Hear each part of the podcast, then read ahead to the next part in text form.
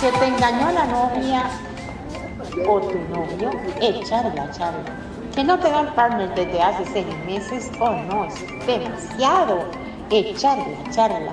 Que tu familia piensa que estás muy loquita o loquito por jugar al avatar, echarla, charla. Echarla, charla.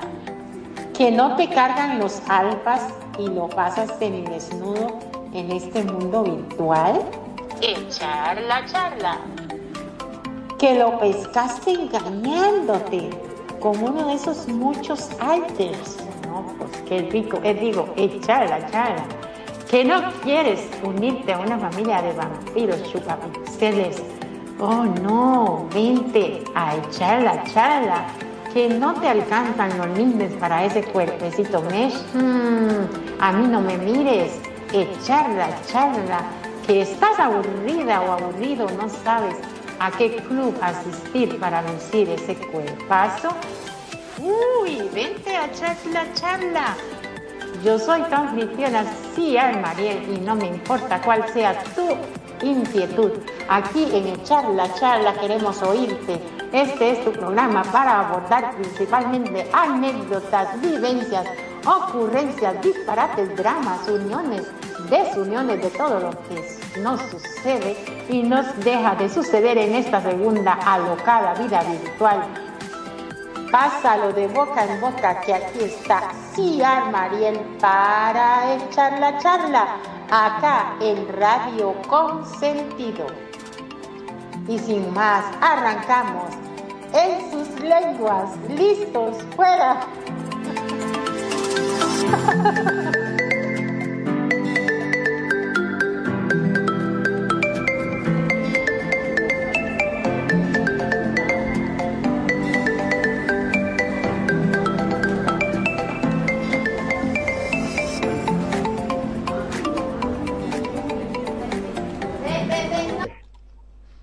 Hola, hola a todos acá en Radio Consentido, un programa más con Ciar Mariel N. Charla Charla. Hoy estaremos hablando sobre la resiliencia. Eh, ¿Qué es la resiliencia? Pues em, un resumen, un concepto resumido, digámoslo, es la capacidad del ser humano para anteponerse en situaciones difíciles, adversas etcétera, que nos ocurren constantemente. Y le damos la bienvenida aquí al panel, empezando con Perfidia. Hello, buenas noches, ¿cómo están? Público de Radio Consentido, buenas noches, buenas noches, Mariel, qué gusto que me invitaras, muchas, muchas gracias. buenas noches, Magnum, ¿cómo estás? Muy buenas noches, mi estimadísima. Acá pensando que es la resiliencia, la verdad, la primera vez que la escucho. Ah, qué bueno, pues para eso tenemos eh, una pequeña eh, reseña teórica aquí con la experta Perfidia. Ay, sí, sí, sí, quiero escucharlo porque la verdad no tengo ni idea. La primera vez que le escucho esa palabra. Es más, te digo, después de hoy, después de hoy voy a andar con los amigos.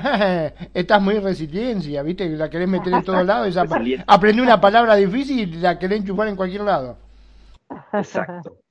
Exacto, es una palabra, es una palabra dominguera. Bueno, no, no es palabra dominguera, es una palabra que proviene de la psicología para denominar esta capacidad que tenemos los seres humanos de sobreponernos eh, a una situación de estrés y fíjense, tiene que ver mucho con el estrés postraumático, con el manejo del estrés postraumático, es decir, cuando tienes un trauma en tu vida, una ruptura de pareja, la pérdida de un ser querido, un asalto, un accidente, una enfermedad, eh, una pérdida de un bien material muy preciado, ese tipo de traumas fuertes, eh, ¿cómo lo vas a gestionar emocionalmente?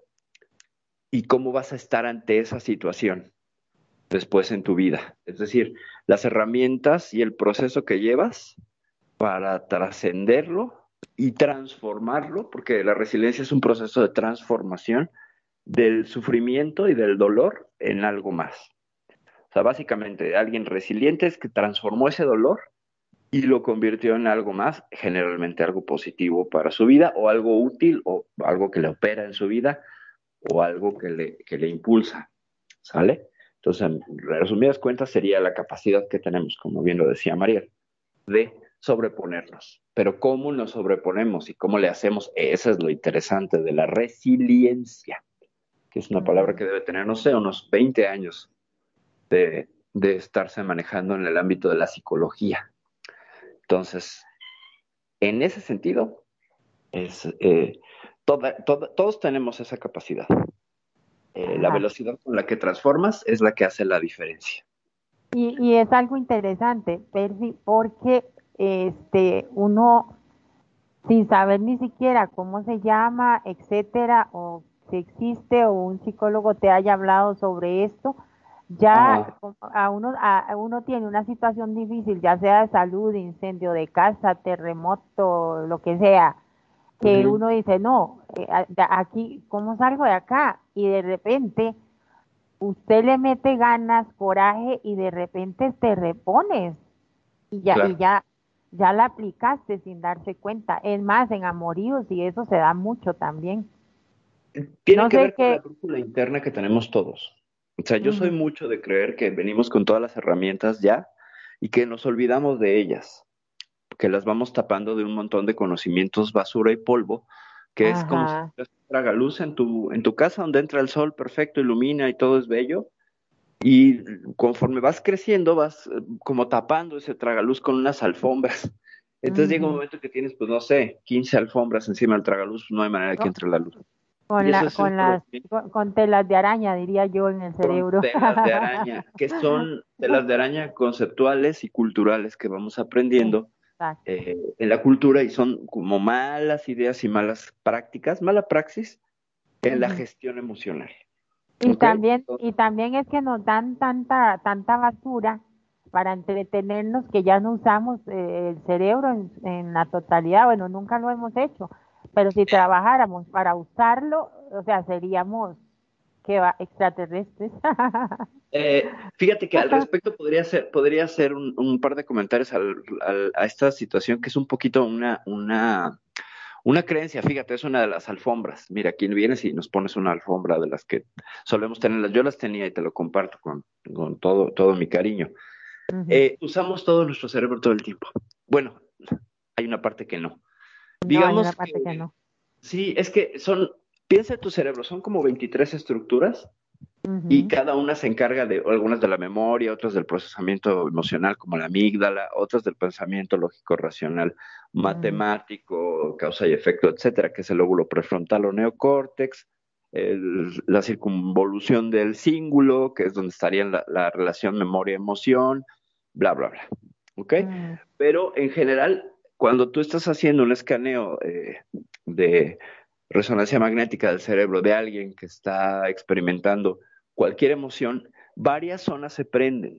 Y cuando está resolviendo un problema matemático, eh, menos zonas se prenden. Entonces, fíjate, cuando necesitas más concentración, es decir, usar todo tu cerebro, y esto es un experimento muy interesante que, realizaron creo que en Suecia, esperábamos que se prendieran más zonas del cerebro, pero resulta que se prendió solo el 10% del cerebro.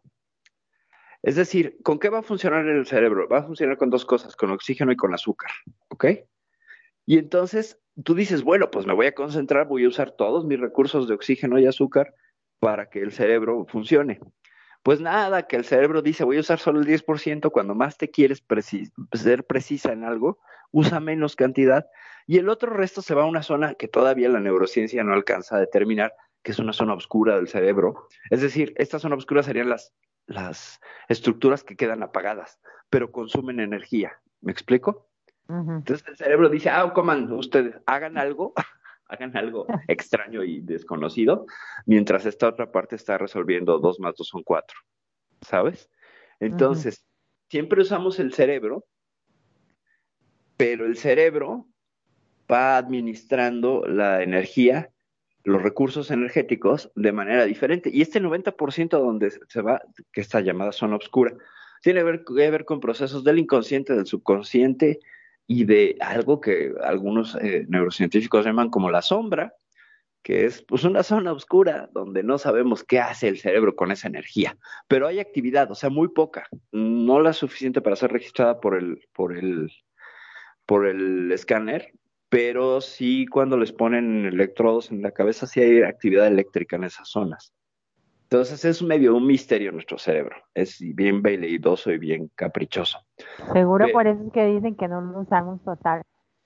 Eh, eh, es un poquito una falacia, Mariel, es un poquito una idea, o sea, no es, no es que, por ejemplo, Einstein tuviera más cantidad de neuronas y de, de este, atrocitos se llama, esa es la otra estructura cerebral que casi nadie habla, se llaman atrocitos, eh, y que permiten la conectividad entre las neuronas. Lo que hacen, fíjate, lo que hacen nuestras neuronas cuando buscas cualquier información o cuando estás sintiendo cualquier cosa, es empezar a, conectar las dendritas, o sea, las puntas de las dendritas, las ramificaciones, que son como unas raíces que están conectadas unas con otras, empiezan a conectarse a buscar la, la, la, ruta correcta. O sea, el aprendizaje por eso a veces es lento y va a tener que ver con el tema que estamos hablando hoy, el, aprendizaje veloz o el aprendizaje lento, cómo ayuda a ser personas más resilientes o no. Pero cuando tu neurona está buscando información, lo hace por eh, prácticamente pues un lenguaje binario. Hay que a ver, aquí está la respuesta, no.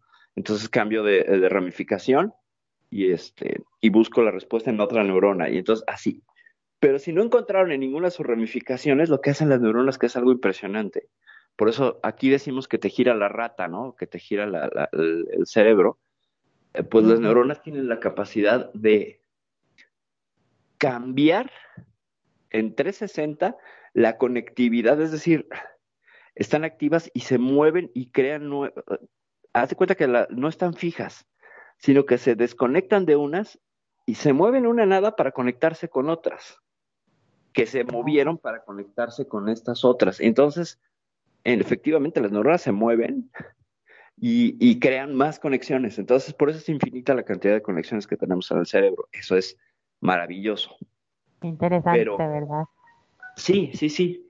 Pero la, cantidad de energía que utiliza el cerebro, eh, y esto es en todas las personas, eh, es casi la misma para resolver ciertas cosas y ciertos eh, patrones. Entonces, si tú estuvieras resolviendo un problema de matemáticas junto a Einstein, estarían usando la misma cantidad de energía. Entonces, entonces, ¿qué hace la diferencia en que alguien sea más inteligente que el otro? Eh, tiene que ver con el, con el uso de la inteligencia, tiene que ver con el uso de la de, varias cosas. Mira, el conocimiento cultural eh, para alguien que es inteligente, promedio, vamos a hablar solamente del uso de la mente para resolver problemas prácticos, ¿ok? Un problema de ingeniería clásico que es que arrojan un huevo desde 10 pisos de altura y tienen que crear una estructura para que el huevo no se rompa y la estructura proteja ese huevo. Entonces, la mayoría de la gente pues empieza a pensar en crear una estructura pues muy poderosa, ¿no? envolverlo en capas más gruesas para que resistan y absorban el golpe y este y el huevo permanece. Entonces, eso sería alguien inteligente, promedio. Alguien que estaría, que sería brillante, diría, mm, voy a ponerle un paracaídas. Entonces ya no, ya no, ya no me centro nada más en la estructura, sino le ralentizo la caída. Y le ponen un paracaídas al huevo y el huevo va a caer. Perfecto, si tú le pones un buen paracaídas, el huevo llega intacto y está resolviendo el problema. Y alguien genial diría, ¿qué tal? ¿Qué tal? ¿Qué tal si lo ponemos abajo una, una tinaja con agua?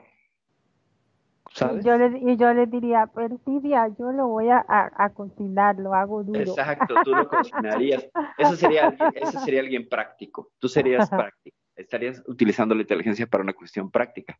Entonces, esos son los bloques del conocimiento. ¿Qué hacía Einstein? Podía desmenuzar, y los grandes genios pueden desmenuzar los problemas en bloques y juegan con esos bloques lo que hacemos la mayoría de las personas es tratar de hacer que embonen los bloques, como un Lego cuando estás construyendo, que tiene pues, piezas que unas sí embonan y otras que no. Entonces el genio lo que hace es, ah, yo voy a construir mis propios bloques. Esa es la genialidad, eh, que requiere el mismo uso energético. pero es el enfoque. Y ya nos meteríamos en otros campos que serían como los campos mórficos, considerando que la inteligencia y la conciencia eh, estarían de alguna manera no en el cerebro, sino fuera. Pero ya ese es otro tema medio esotérico y medio... Te digo que, que, me dejaste muy contento, porque por lo general eh, yo estoy en la construcción y cuando diseño casas, ¿no? Y uno está buscando espacios, por lo general siempre hago eso, este, los dibujo, los recorto y trato de buscar la manera de que entre lo mejor posible y me sobre espacio. O sea que soy un genio. De alguna manera usas, eh, usas tus conocimientos, fíjate, tu conocimiento cultural y creas un laboratorio de experimentación segura, que es este dibujo y esta maqueta donde te puedes equivocar las veces que quieras porque finalmente es muy barato y no gastas los recursos reales. Y si te equivocaste no pasa nada, vuelves a dibujarlo y lo vuelves a hacer, ¿no? Y así resuelves proyectos prácticos. O sea, esa es la, manera de tomar los bloques, y los acomodando en un espacio seguro. Este es el espacio de representación. Qué bueno que lo pones, Magnum, porque nos va a llevar a entender mejor la resiliencia. Eh, como representamos el problema, lo que sería, yo le llamo como laboratorio mental o la licuadora mental, tú lo puedes estar haciendo ahí equivocándote todas las veces que quieras, no cuesta, porque no es el campo real. Pero si ya te equivocaste 10 veces, cuando lo hagas ya en la realidad, igual ya lo haces una vez y ya funciona. ¿Por qué? Porque ya te equivocaste previamente. Entonces, también la genialidad tiene que ver con algo que es el permitirse equivocarse, ¿no? Aprender a través del fracaso, lo cual tiene que ver con la resiliencia también, porque este fracaso se implica el sufrir porque no llegas a una meta. Por ejemplo, no quiero citar mucho a, este hombre eh, que que se peleaba con Tesla por la bombilla eléctrica, Edison, pero por ahí cuenta la leyenda que se equivocó más de 500 veces para resolver un problema y que sus asistentes ya estaban locos, decían es que no podemos encontrar la respuesta, ya llevamos más de 500 intentos. Y dice que bueno, estamos cada vez más cerca de la verdad. Y si es cierto, y lo resolvieron finalmente. Como y no se rindió, que es importante el, el mensaje de no rendirse. Eh, sí, también, aunque eso también tiene que ver con una obsecación y trastornos obsesivos compulsivos y cosas, porque a veces eh, pasa mucho que te centras en una sola línea de investigación o de búsqueda de resultados y esta pues te va a llevar siempre a... Einstein decía, ¿cómo quieres obtener resultados diferentes si estás haciendo siempre el mismo proceso? Ahí revela cómo él rompía los procesos para encontrar cosas nuevas. Este, este se revelaba. Además, recordemos una cosa, Einstein no es que fuera una persona que fue a la universidad y, estudiaba. y lo, echaron por, lo echaron por rebelde. Lo echaron por rebelde, por ahí se cuenta que reprobaba matemáticas. En realidad, él, tenía mucho tiempo libre en, una oficina en Austria, me parece. Eh, él revisaba patentes. Él revisaba patentes. Y, era eh, oficial de patentes en, en, creo que en Austria. Es increíble la historia de ese. En Suiza, ajá. Y tenía el tiempo para preguntarse. Eh, su gran aporte es cómo se mueve todo en relación al observador, es decir, por eso es la de la relatividad, porque todo es relativo al que observa. Y de ahí rompe hasta con, hasta con Newton en la concepción del universo, de las reglas físicas que dominan el universo. Pero bueno, tema de otro programa también. Eh, Con la resiliencia, ¿qué hacemos? ¿Qué bloques tenemos culturalmente para trabajar el sufrimiento? Y esto es muy interesante porque tiene que ver con tu crianza, con el entorno donde te criaste, porque a lo mejor los bloques que tienes solo te sirven para perpetuar la representación del dolor. Vamos a hacer un alto aquí. La representación del dolor como una obra de teatro es algo donde mentalmente vamos a meter una y otra vez el revivir, el resentir, por eso la palabra resentimiento, porque vuelvo a sentir, eh, el evento traumático. Vamos a poner de ejemplo una ruptura de pareja. Eh, me deja la pareja y, es pues en una tarde lluviosa y, están todos los elementos para que suenen los violines atrás del drama. Y, no me dejes, yo te amo, bla, bla, bla, ¿no? Y la otra vez se lo siento, ya tengo a alguien más mejor que tú y pum, ¿no? pero perdón, no, pues no, se, no la gente, pienso yo, el común, no se ve influenciado por lo que nos brindan los medios que siempre este, queremos eso que está ahí en esa pantalla que, que parece que es perfecto. Vos fijate, eh, muestran una comida y te la muestran de tal forma que a vos se te hace agua la boca y dices, mmm, qué rico que hay. Y después cuando vos lo haces en tu casa, decís, mmm, la verdad que podía haber sido mejor. No es tan como se ve. Y todo lo que nosotros vemos, por lo general, esa pareja ideal, ese ir caminando de la mano con el sol, la puesta de sol detrás y esa música suave y que hay que sufrir, parece que si uno no sufre no se llega al amor, sí o sí tiene que, te tiene que pasar cosas realmente malas y sufrir mucho, mucho, mucho, mucho, mucho para poder llegar al amor, o sea... El vero amor, ajá. Eh, siempre eh, es lo que nos están mostrando los medios y creo que es lo que uno consume por lo general y se piensa que eso es el verdadero amor porque realmente cuando nacemos, nos, nacemos con un manual que te diga qué es el amor, qué es estar enamorado, qué es... No, no, no tenemos nada de eso, sino que lo vamos viendo y lo vamos captando del día a día y de lo que nos muestran muchas veces los medios. Ajá. Sí, sí vivimos atrapados en una burbuja de percepción que crea eh, lo aspiracional, o sea, somos seres que estamos en la expectativa de lo aspiracional. ¿Ok? La publicidad, y te lo digo desde mi experiencia como publicista, crea una expectativa de deseo porque voy a manipular tus emociones según tu edad, según tu, la segmentación de estatus sociocultural en el que te encuentras, etcétera, para manipular las cosas que te motivan a decir lo compro, lo quiero, lo necesito. Entonces crea una necesidad falsa porque no la tienes. ¿Me explico? O sea, tenemos horas para comer. Si yo entre esas horas para comer te muestro un anuncio de una carne deliciosa que se ve perfectamente cocinada y ahumeante y que ves que está así, está, está brillante y tiene algunas partes como si tuviera una, una, una capa de un aceite que se ve que sabe delicioso y junto están unas papas también humeantes, ¿me explico? Eh, te estoy Te digo, ya me hiciste dar hambre. Ya me hiciste dar hambre. Sí, ya, ya. Bueno, sí. Entonces, precisamente al ponerte yo este escenario fuera de tiempo, te creo la necesidad de que a la siguiente comida lo busques y me busques a mí. ¿Ok? Porque necesito pelear entre todas tus ideas en tu mente con que me tengas como tu primera elección, el top of mind, entre las diferentes marcas que te ofrezcan lo mismo. Entonces voy a acompañar esas imágenes de una gran frase, ¿no? Algo que diga, para ese antojo justo lo que necesitas, ¿no? Somos el restaurante La Morfada, por ejemplo. Y entonces la siguiente vez que tienes la necesidad, te acuerdas de la frase y entonces ya estoy en el top of mind de tu cabeza y entonces vas y buscas ese restaurante o al menos lo tienes presente. Es la lucha entre todas las imágenes que están, nos están bombardeando constantemente. Lo mismo sucederá con las cuestiones del amor, las cosas idealizadas. O sea, estamos idealizando una serie de cosas que crean deseos. Y desde el budismo, el problema principal del sufrimiento es el deseo mismo. Cuando tú tienes un deseo, te va a llevar a sufrir porque si no lo puedes complementar, no lo puedes conseguir, no lo puedes alcanzar, te va a doler. explico? Entonces, eh, vives atrapado en, esta, en, esta, en este ciclo placer-dolor.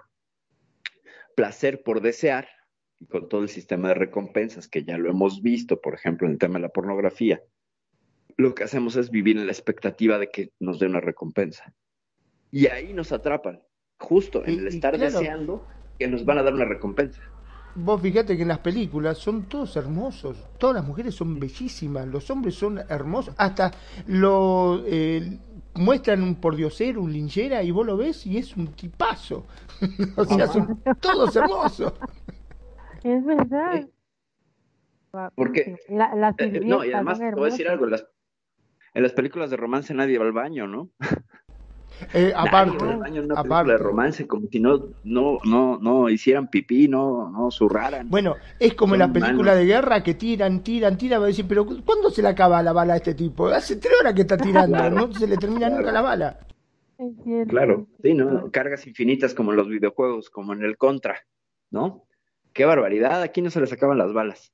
Pero entonces, cuando tienes una necesidad creada culturalmente, es que eso, no podemos sustraernos de la cultura, ¿ok? Este es, este la paradoja.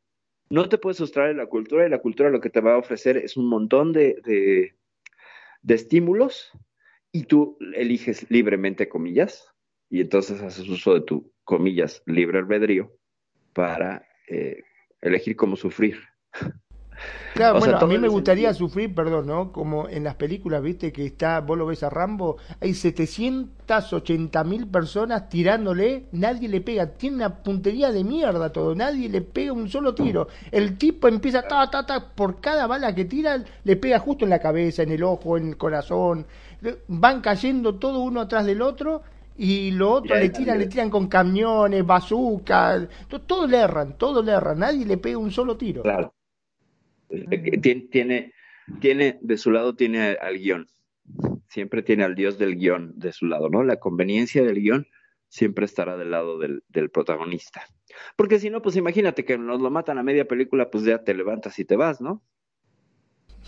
eso, también es, es, es, parte de... ¿Y, ¿Y qué hace la película? Pues justo trabajar con la expectativa de la recompensa de que el héroe gane el final. Y que todo queremos ser el héroe. Como es el mismo modelo. A ver, perdón. El héroe es el, el, que se queda con la chica más bonita, el que mata a todos y el que siempre tiene recompensa es, es el, mejor. Todos queremos ser el héroe. Para los deportes. ¿Para qué vemos deportes? Porque tenemos la esperanza de que nuestro equipo gane. La expectativa de que nuestro equipo gane, ¿sale? Y es lo mismo que la carne de la morfada, ¿no? Porque ver y, imaginarte en la euforia de gritar gol cuando gana tu equipo es igual la misma recompensa, es la misma carga de dopamina, es el orgasmo que obtienes cuando estás viendo eh, pornografía o cuando estás teniendo sexo con tu pareja. Es lo mismo. Entonces, en este espacio es donde la humanidad queda atrapada, en el espacio de la ambición, del deseo de, conseguir algo. Entonces, eh, la expectativa de la recompensa es donde nos agarran y nos dan, nos dan caran a la lacaran a todos, es decir, nos atrapan. Nos atrapan de una manera bárbara. Entonces, yo que estoy tratando de sentarme para poner a recargar mi teléfono y tengo una gatita que cada vez que me muevo se me para enfrente, entonces no me deja llegar a la computadora. Qué barbaridad. Ella tiene la esperanza y la ambición de poderme detener, pero no pudo. Bueno, eh, ¿qué pasa con el, con el dolor y con la ambición? Digo, con la, con la, con el sufrimiento. Pues va a pasar que vamos a estar deseando que no nos duela, tener una relación que no nos duela. Volvemos al ejemplo de la, de la ruptura de pareja. O sea, en el momento que hay una ruptura de pareja, viene eh, un cambio neuronal de la de estarme alimentando el cerebro con dopamina, cambio a péptidos opiáceos, que son los que me generan el dolor. Y el cerebro feliz, ¿eh? El cerebro, el cerebro, el cerebro va a estar muy contento. Aunque le demos dopamina, él está feliz. Aunque le demos péptidos opiáceos, él está claro, por eso es cerebro, porque celebra que no importa lo que vos le das, está feliz igual. Exactamente. Entonces, cuando yo vivo un, evento traumático que me duele, necesito unas respuestas lógico-racionales. Es decir, también la cultura me enseñó a tener respuestas lógico-racionales a todo para poder explicarme el mundo.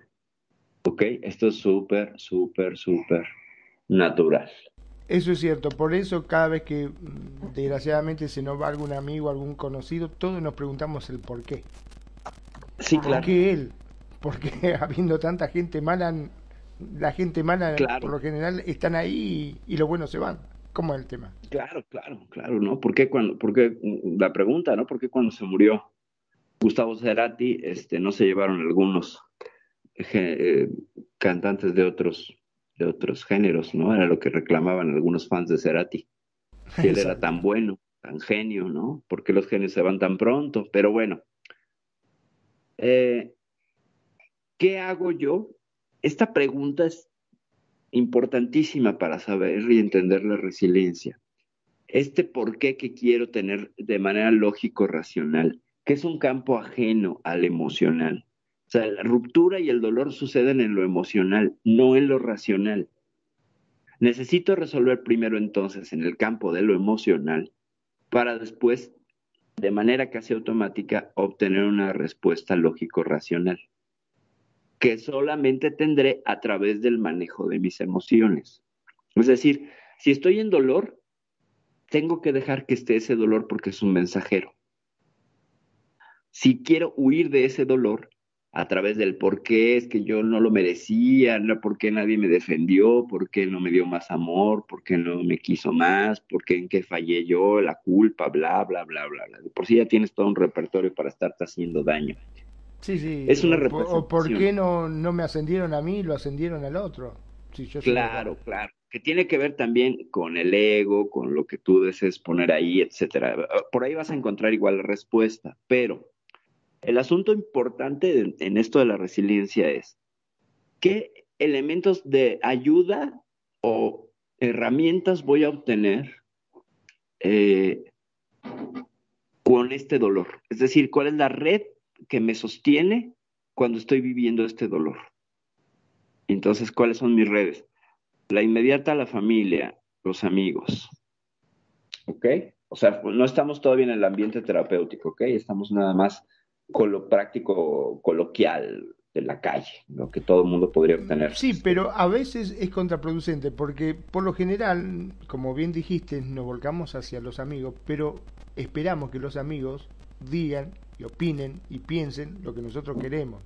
Porque más de una vez me ha pasado como amigo que había alguien que le pasaba algo y vos vas y le dices, no, pero en que en realidad, eh, pero al final yo pensé que vos eras mi amigo, te dicen, viste, si vos opinás distinto.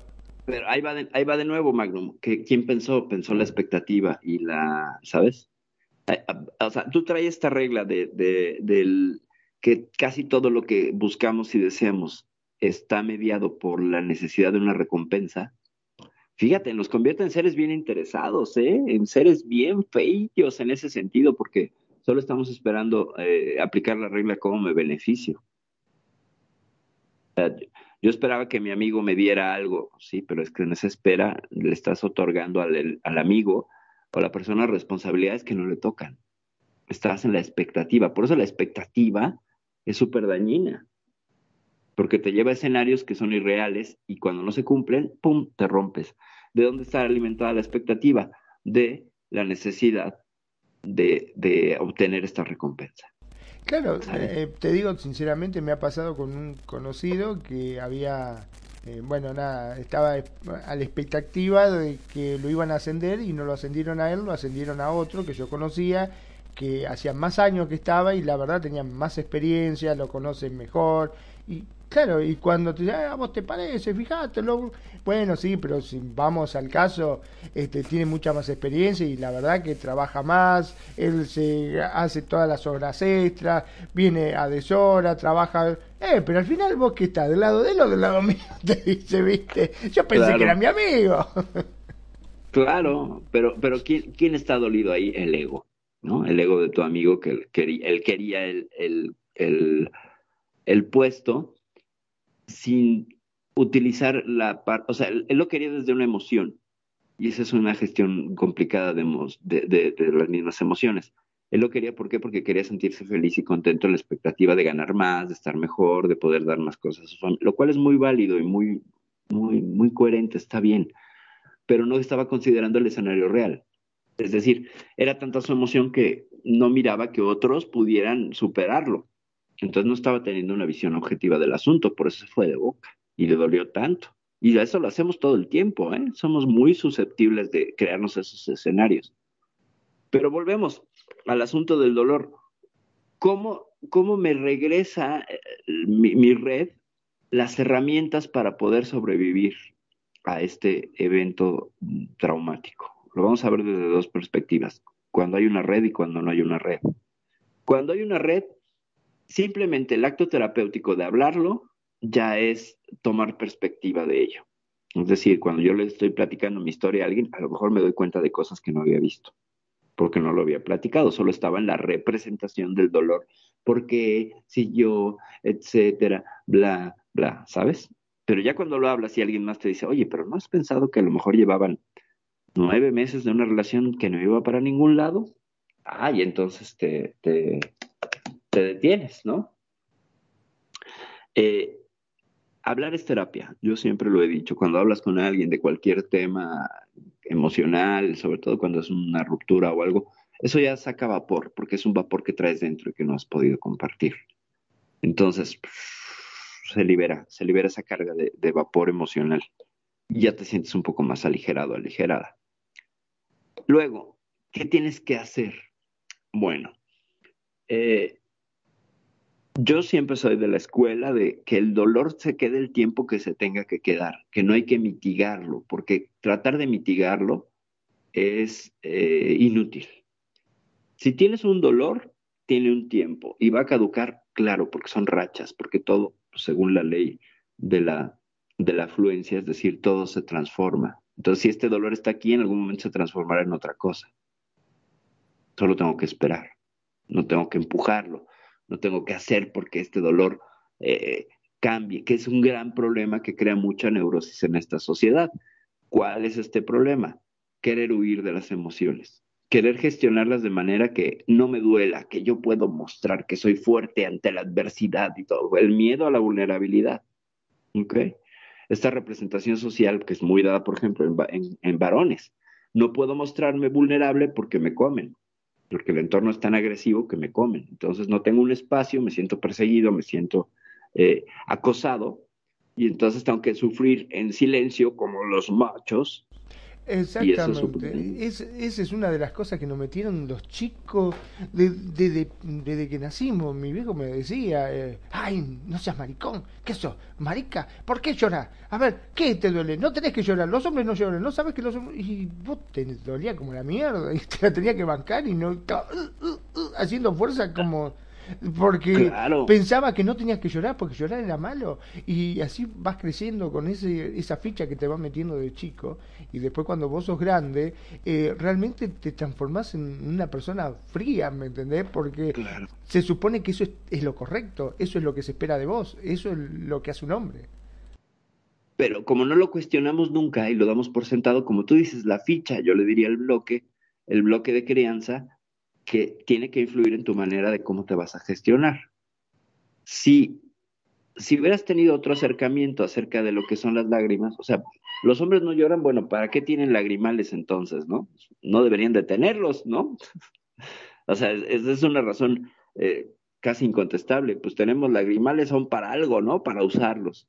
Y, la mejor manera de usarlos es llorando.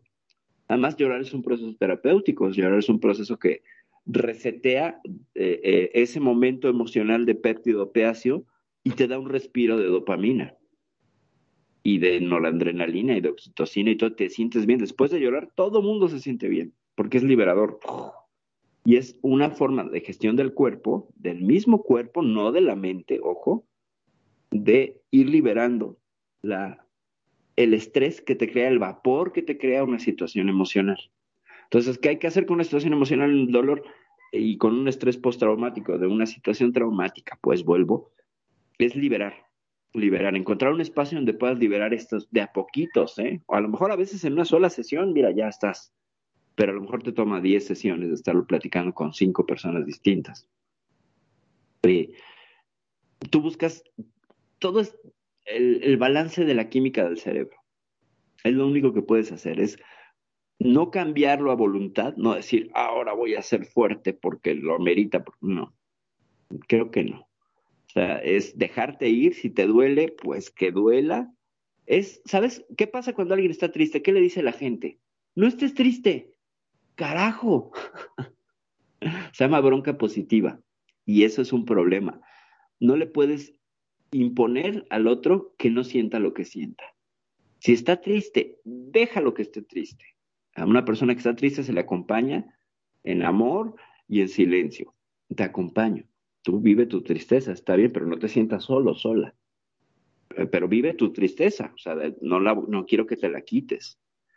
Porque si hago que saltes de la tristeza a la felicidad, estás rechazando lo que sientes y te estás rechazando a ti mismo, a ti misma. Entonces, ahí hay un conflicto que termina y deviene en un problema neurótico y, en, dicotomía y en disonancia cognitiva. Es decir, siento algo pero quiero otra cosa y estoy todo confundido, confundida. No, la cosa es alinearlo todo. Siento tristeza, bienvenida a la tristeza. ¿Por qué? Pues porque acabo de vivir un momento traumático y lo natural, lo natural es que me sienta triste. ¿Va a pasar? Sí, claro, va a pasar. Pero necesito que me dé ese mensaje, esta tristeza, y ese mensaje no me va a llegar en una carta y, hola, querida señora Perfidia, el mensaje de tu tristeza es, no, tengo que tomar cierto tiempo para que se vaya revelando este mensaje. Eh, y tenemos todos la intuición y la inteligencia para encontrar la respuesta, lo hemos hecho toda la vida. El tema es tener el espacio para poderte sentir triste, sentir en, en este dolor, porque entonces la representación de aquello que te pasó es más real. Por eso recientes, pero real. Y la gran diferencia, lo que va a hacer a una persona resiliente es esto. Si yo me la paso representando la pregunta del por qué, por qué me dejó, por qué me hizo, por qué me abandonó, por qué me, me, rechazó, no voy a resolver nada y voy a estar en un bucle eh, pues, bastante negativo y tóxico, aquí sí tóxico, eh, que me va a llevar a una depresión. Y entonces eh, voy a transformar mi tristeza en depresión. Pues sí, sí la transformé, pero en algo todavía más oscuro y más, no sé, más dañino para mi salud. Pero si esta representación la pongo en el mundo, es decir, la comparto con otros, recibo opiniones de los otros y, me hacen que tenga sentido y que me dé cuenta que no estoy solo, sola, y que esto le pasa a otros y que va a pasar. Entonces, esta representación puesta en el mundo real reduce estas posibilidades catastróficas de la pregunta del por qué. Porque ya no, si tú, lo, tú tu problema y resulta que tu problema a veces es muy pequeño y alguien te puede contar un problema mayor. Entonces, la escala de tu problema depende de lo, las veces que la sacas al mundo con alguien y que te puede dar, dar guía. Y a veces te dicen, a ver, ¿te terminó la pareja? Sí, ya llevaban tanto tiempo juntos, no iban para ningún lado, y si se supone que amas en libertad, pues esa persona ya es libre, perfecto. Ahora, ¿qué te hizo ver esta ruptura? Ah, pues me hizo ver que igual a lo mejor pues yo era muy controladora, la estaba celando, bla, bla, bla. Bueno, pues todo ese trabajo hay que hacerlo. Entonces ya cambié el paradigma del dolor, ya lo puse en el mundo y ya lo puedo cambiar y transformar. ¿En qué? En aprendizaje. Y entonces ya estoy siendo resiliente de ese trauma que me causó el que me dejara. No sé, Mariel, ¿qué puedas aportar tú a esto? Ok, este, yo siempre siento que soy una persona resiliente porque yo he pasado, bueno, como muchos en la vida, situaciones muy difíciles. Y sí, puede que, eh, o sea, sí estoy de acuerdo contigo en que, en que sí, uno llora, sufre, se revuelca de dolor, lo que sea, eh, pero el asunto y la magia que le veo yo a esta palabrita o a esta, a esta cosa de la resiliencia es este el, anteponerse a esa situación. Porque mucha gente, vayámonos ya a cosas más, más fuertes que una pérdida de un disque amor. Vámonos a una persona que, por ejemplo, perdió la pierna en un accidente o la persona que le hacen una, una operación de senos por cáncer a la chica y se quedó sin senos y está en su apogeo de su vida y imagínense, en cualquier edad es terrible para una mujer, es lo que he escuchado en testimonios. Imagínense cuando está una chica, qué sé yo, en adolescencia o lo que sea. Entonces estas personas se tiran al llanto, a la depresión y todo, no quieren que nadie le hable, que todo eso. El asunto es ahí que esta persona tenga la capacidad de en algún momento de, esa, de ese llanto. Y sí tiene razón, porque casi nadie que pase por una cosa así no llora. Todo el mundo llora, se entristece, se, se duele, se deprime y de todo. El asunto aquí es eh, eh, que, que, y ahí sí te preguntaría para que me contestes después, si algunos, la, y la deje por ahí mientras yo termino mi idea, El asunto es este, si tenemos diferentes capacidades de resiliencia, cada persona, para que lo conteste ahora, porque yo en materia de, de, teoría no, no, no me metí mucho, pero yo me metí más en, o sea, no, en, lo, en, lo, en la vivencia de, de la resiliencia. resiliencia. Entonces resulta que está uno bien, bien llorón y todo, y, y deprimido y todo, pero está esto de que, de que hay una, eh, bueno, unas personas nos anteponemos, de repente nos llenamos de coraje y decimos, no, hasta aquí. Eh, de aquí yo me salgo de este cuarto, yo me levanto, me voy a poner bonita o bonito, voy a salir, voy a echarme este, este dolor detrás de las orejas porque ya no puedo más con esto y se levanta y es más bien en vez de ser dolor ante la sociedad es, es una valentía este, terrible, eh, increíble, que todo el mundo dice, wow, pero ¿cómo? Por ejemplo, a, a, María le pasó eh, que le cortaron la, pierna, ¿verdad? Pero resulta que en la, en la, a la tercera eh, calle del pueblo, a Ana le, le pasó lo mismo. María se levanta con poder, se pone una, una prótesis, bueno, primero recupera la, la, la, terapia, todo, bla, bla, bla, se sana el, la, de la piernita, bla, bla, bla, hace ejercicio, toda la cosa y se, y se antepone, o sea, tiene una buena resiliencia. Pero resulta que Ana no, Ana sigue ahí, eh, encerrada y tienen el mismo tiempo el accidente y Ana sigue llorando y Ana se dejó engordar, ahora no se puede mover, tienen que darle todo en la mano hasta el punto de estar echando la, la, comida a la boca y Ana anda delgadita para que le ayude con el movimiento, anda bonita, se puso la prótesis y todo eso. ¿Qué nos puede aportar a eso? Por el por qué.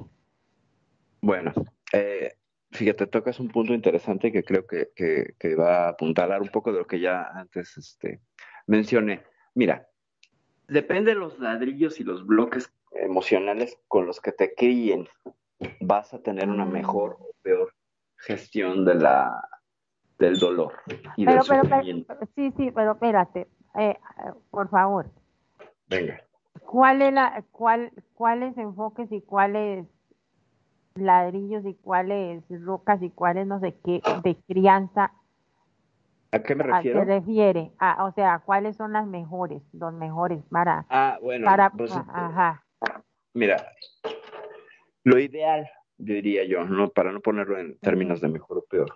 Mm. Lo ideal sería que hubiese eh, Ana crecido en un ambiente donde la percepción del dolor es parte de la vida y es algo que se eventualmente pasa y se supera con el apoyo correcto. ¿Ok? Eh, es decir, unos padres que le permitieran a Ana desarrollarse de manera emocional eh, en, la, en el aprendizaje de su propia experiencia eh, en lugar de que tuviera unos padres que le dijeran, Ana, no te subas a la escalera porque te vas a caer, lo cual es programación neurolingüística, el negativo es decir, le estás diciendo a la niña, súbete y te caes. Es el padre que se levanta y cuando la niña está subiendo, la toma de la mano y sube con ella todo el camino. Le está diciendo, yo te ayudo a que tú puedas. Se supone que esa es la correcta, o sea, por lo eh, menos la sería la, herramienta ideal porque ah. estás sintiendo el apoyo de alguien y te permite generar confianza en ti mismo, en ti misma. En lugar de que sea de palabra y a distancia, ¿sabes? De no te subas porque te vas a caer, o sea, que, es una orden. El acompañamiento es mejor. Ajá. Entonces tomas al, al, niño y el lenguaje que sí entiende es el de la mano, que te da seguridad y que te ayuda a subir, a salirte con la tuya. No es ver a los niños como unos locos que quieren hacerse daño. No, están explorando al mundo. Nuestro trabajo como padres es acompañarles y guiarles y, cuidar que no se caigan sin que le transmitas tus miedos. Porque el padre que le dice te vas a caer le está transmitiendo miedos, está diciéndole de una manera subliminal, te vas a caer. Entonces cada vez que Ana se pone frente a una escalera, ya tiene el miedito clavado ahí como la espinita de que se puede caer hasta que se cae. A lo mejor una caída se quedó sin pierna. ¿Me explico? Y la diferencia a lo mejor con la otra es que si tuvo un padre que la agarró y la llevó de la mano. O que estaba detrás de ella y ella sabía que estaba ahí atrás y que si se caía le iba a cachar, le iba a atrapar. Ese es, ese es, ese es el bloque fundamental en la crianza para poder generar. Pero no quiere decir que Ana esté perdida, ¿ok? A lo mejor no tuvo esas, esas herramientas, pero puede darse cuenta que al no tenerlas las puede desarrollar porque puede aprender. ¿Ok? O sea, tiene que gestionar emocionalmente que no estaba papá ahí porque tenía una incapacidad y porque tenía un miedo que le transmitía y ella eh, al resolver este asunto, al sanarse, lo que hace es entonces responsabilizarse, podría responsabilizarse de lo que le toca.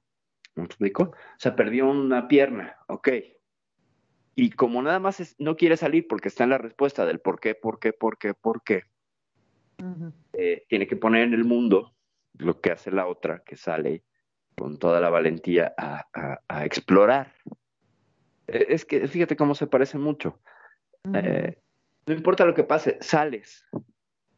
Porque en uno de los casos, papá te dio la, papá o mamá te dieron las herramientas para confiar en ti mismo, en ti misma, y en la otra, tú sanas a tu niño interior, tu niña interior, y te vuelves el padre de esa niña y la tomas de la mano y suben esa escalera. O sea, lo que es el trabajo de, sacar del inconsciente al niño, a la niña interior y sanarla. Y eso es lo que haces cuando no tuviste esas herramientas de pequeña. ¿Me explico? La que, la que se levanta solita y consigue la, la prótesis y se echa adelante, esa es la que no tuvo el acompañamiento o sí lo tuvo. No sabemos, pero vamos a poner en, el, en los ejemplos que sí lo tuvo, que por eso en el ejemplo ideal pudo levantarse porque tenía una voz interna que le decía tú puedes. Y como las El otro caso es tú vas a fallar. Ajá. Entonces, ¿qué haces con cada una de esas dos órdenes? Le crearon como una inseguridad en vez de una. Claro, pues es una herida emocional infantil. Ajá. Es un trauma con la autoridad. La, figura que me cuida me dijo, no sirves, te vas a caer. ¿Sabes? y a la ah, otra le dijeron, claro que sirves, no importa que te caigas, aquí te cacho. O te voy a enseñar qué hacer si te caes. O cómo caer. esa es la diferencia. Dime. Sí, o cómo caer, como por ejemplo a los... Claro. A los... O que caer está bien. O que caer está bien, que no pasa nada, todos nos caemos. Sí, yo siempre, yo siempre digo que por qué la gente se ríe o se burla de otra persona cuando se cae si si caerse es natural porque existe la fuerza de gravedad y si no existiera no bueno pero, perdón no pero es muy divertido. Yo yo sí, yo me río muchísimo. Si alguien se cae me mato de risa. Obviamente que uno se fija que no se haya lastimado grave pero a mí me ha pasado me he caído y me mato de risa solo tirado en el piso mientras la gente se primero me mira y después se entra a cagar de risa conmigo pero este el caerse es muy común como vos lo decís, este, pero justamente con lo que estaba comentando Perfidia, yo tengo un sobrino, una sobrina en este caso, de que el papá siempre le decía, no, no, no, no te subes en esa bicicleta que te vas a caer, te vas a caer, te vas a caer. ¿Vos podés creer que no aprendió nunca a andar en bicicleta? Justamente porque tenía ese miedo de que se iba a caer. Claro. Y porque como el papá le había dicho que se iba a caer, somos el producto de los miedos de nuestros padres. Todos nuestros padres tuvieron miedo y es natural querer cuidar a los hijos y que siempre tengas esta situación de le puede pasar algo. Pero 50% le puede pasar y 50% no le puede pasar. Si eres de los padres que dices 50% no le puede pasar y que igual que se caiga y que aprenda, también es una forma de enseñanza. El amor duro es una forma de enseñanza. ¿no? O sea, si, si se sube la escalera, se cae y el papá amorosamente va, la recoge, la cuida y la cura, esa también es una forma sana de, gestionarlo, siempre y cuando el padre tenga la suficiente confianza en la vida y en el mundo que no se le va a matar el chamaco. Pero hay veces que sí puedes medio prever que se va a hacer un poquito de daño y que la inacción le va a enseñar una, una lección. O sea, le estás enseñando una lección. Cualquier, en cualquier caso es una lección. No se trata tampoco de poner en peligro a los chamacos pero hacia dónde voy es que a veces la enseñanza puede ser eh, después de, ¿O qué pasa si le dice el papá en el, en el momento que el papá va camino a querer agarrar al chamaco para llevarlo de la mano, se le cae?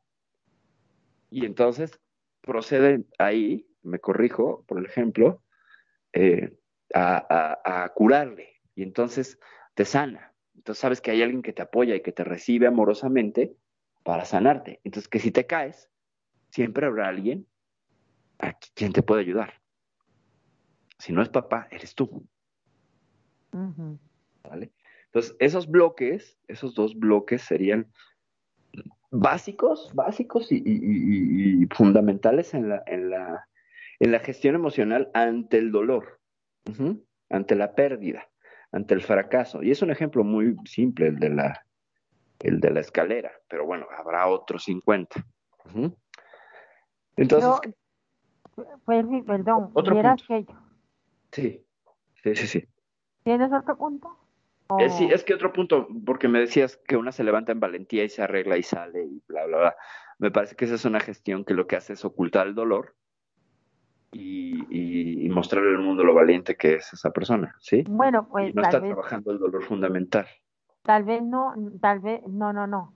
Tal vez no que, no, tal vez no que cubra el dolor, sino que el ejemplo que yo ponía era que ya había llorado mucho, se había deprimido, había intentado hasta matarse, bueno, es un testimonio que conozco de vida real, había intentado hasta matarse, había querido de todo, pero cuando todo lo que intentó le falló.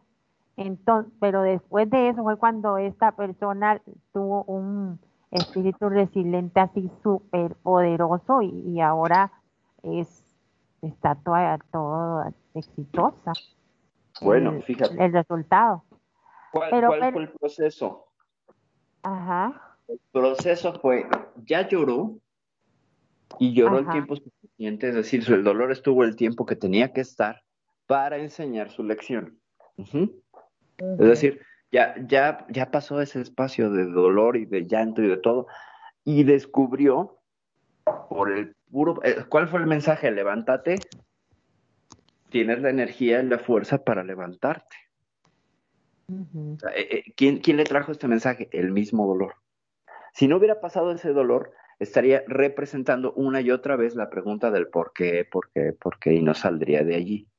Una pregunta, sería bueno, en vez de, es verdad que se he escuchado mucho, que es mejor antes de preguntarse el, el por qué, por qué, para qué. ¿Eso es, tiene algo de real o, es puro ah, parafraseo? sí, es que hay un gran cambio. ¿Para qué? ¿Por qué busca un culpable? Siempre, ¿sabes? ¿Por qué me dejaste si yo soy tan buena? ¿Por qué te fuiste? Si yo te amaba. si yo soy tan buena? ¿No? O sea, busca, busca, entre líneas. ¿Por qué me dejaste? Si yo soy tan buena, ¿no? Tan bonita, tan linda, así todo. Merezco que me ames.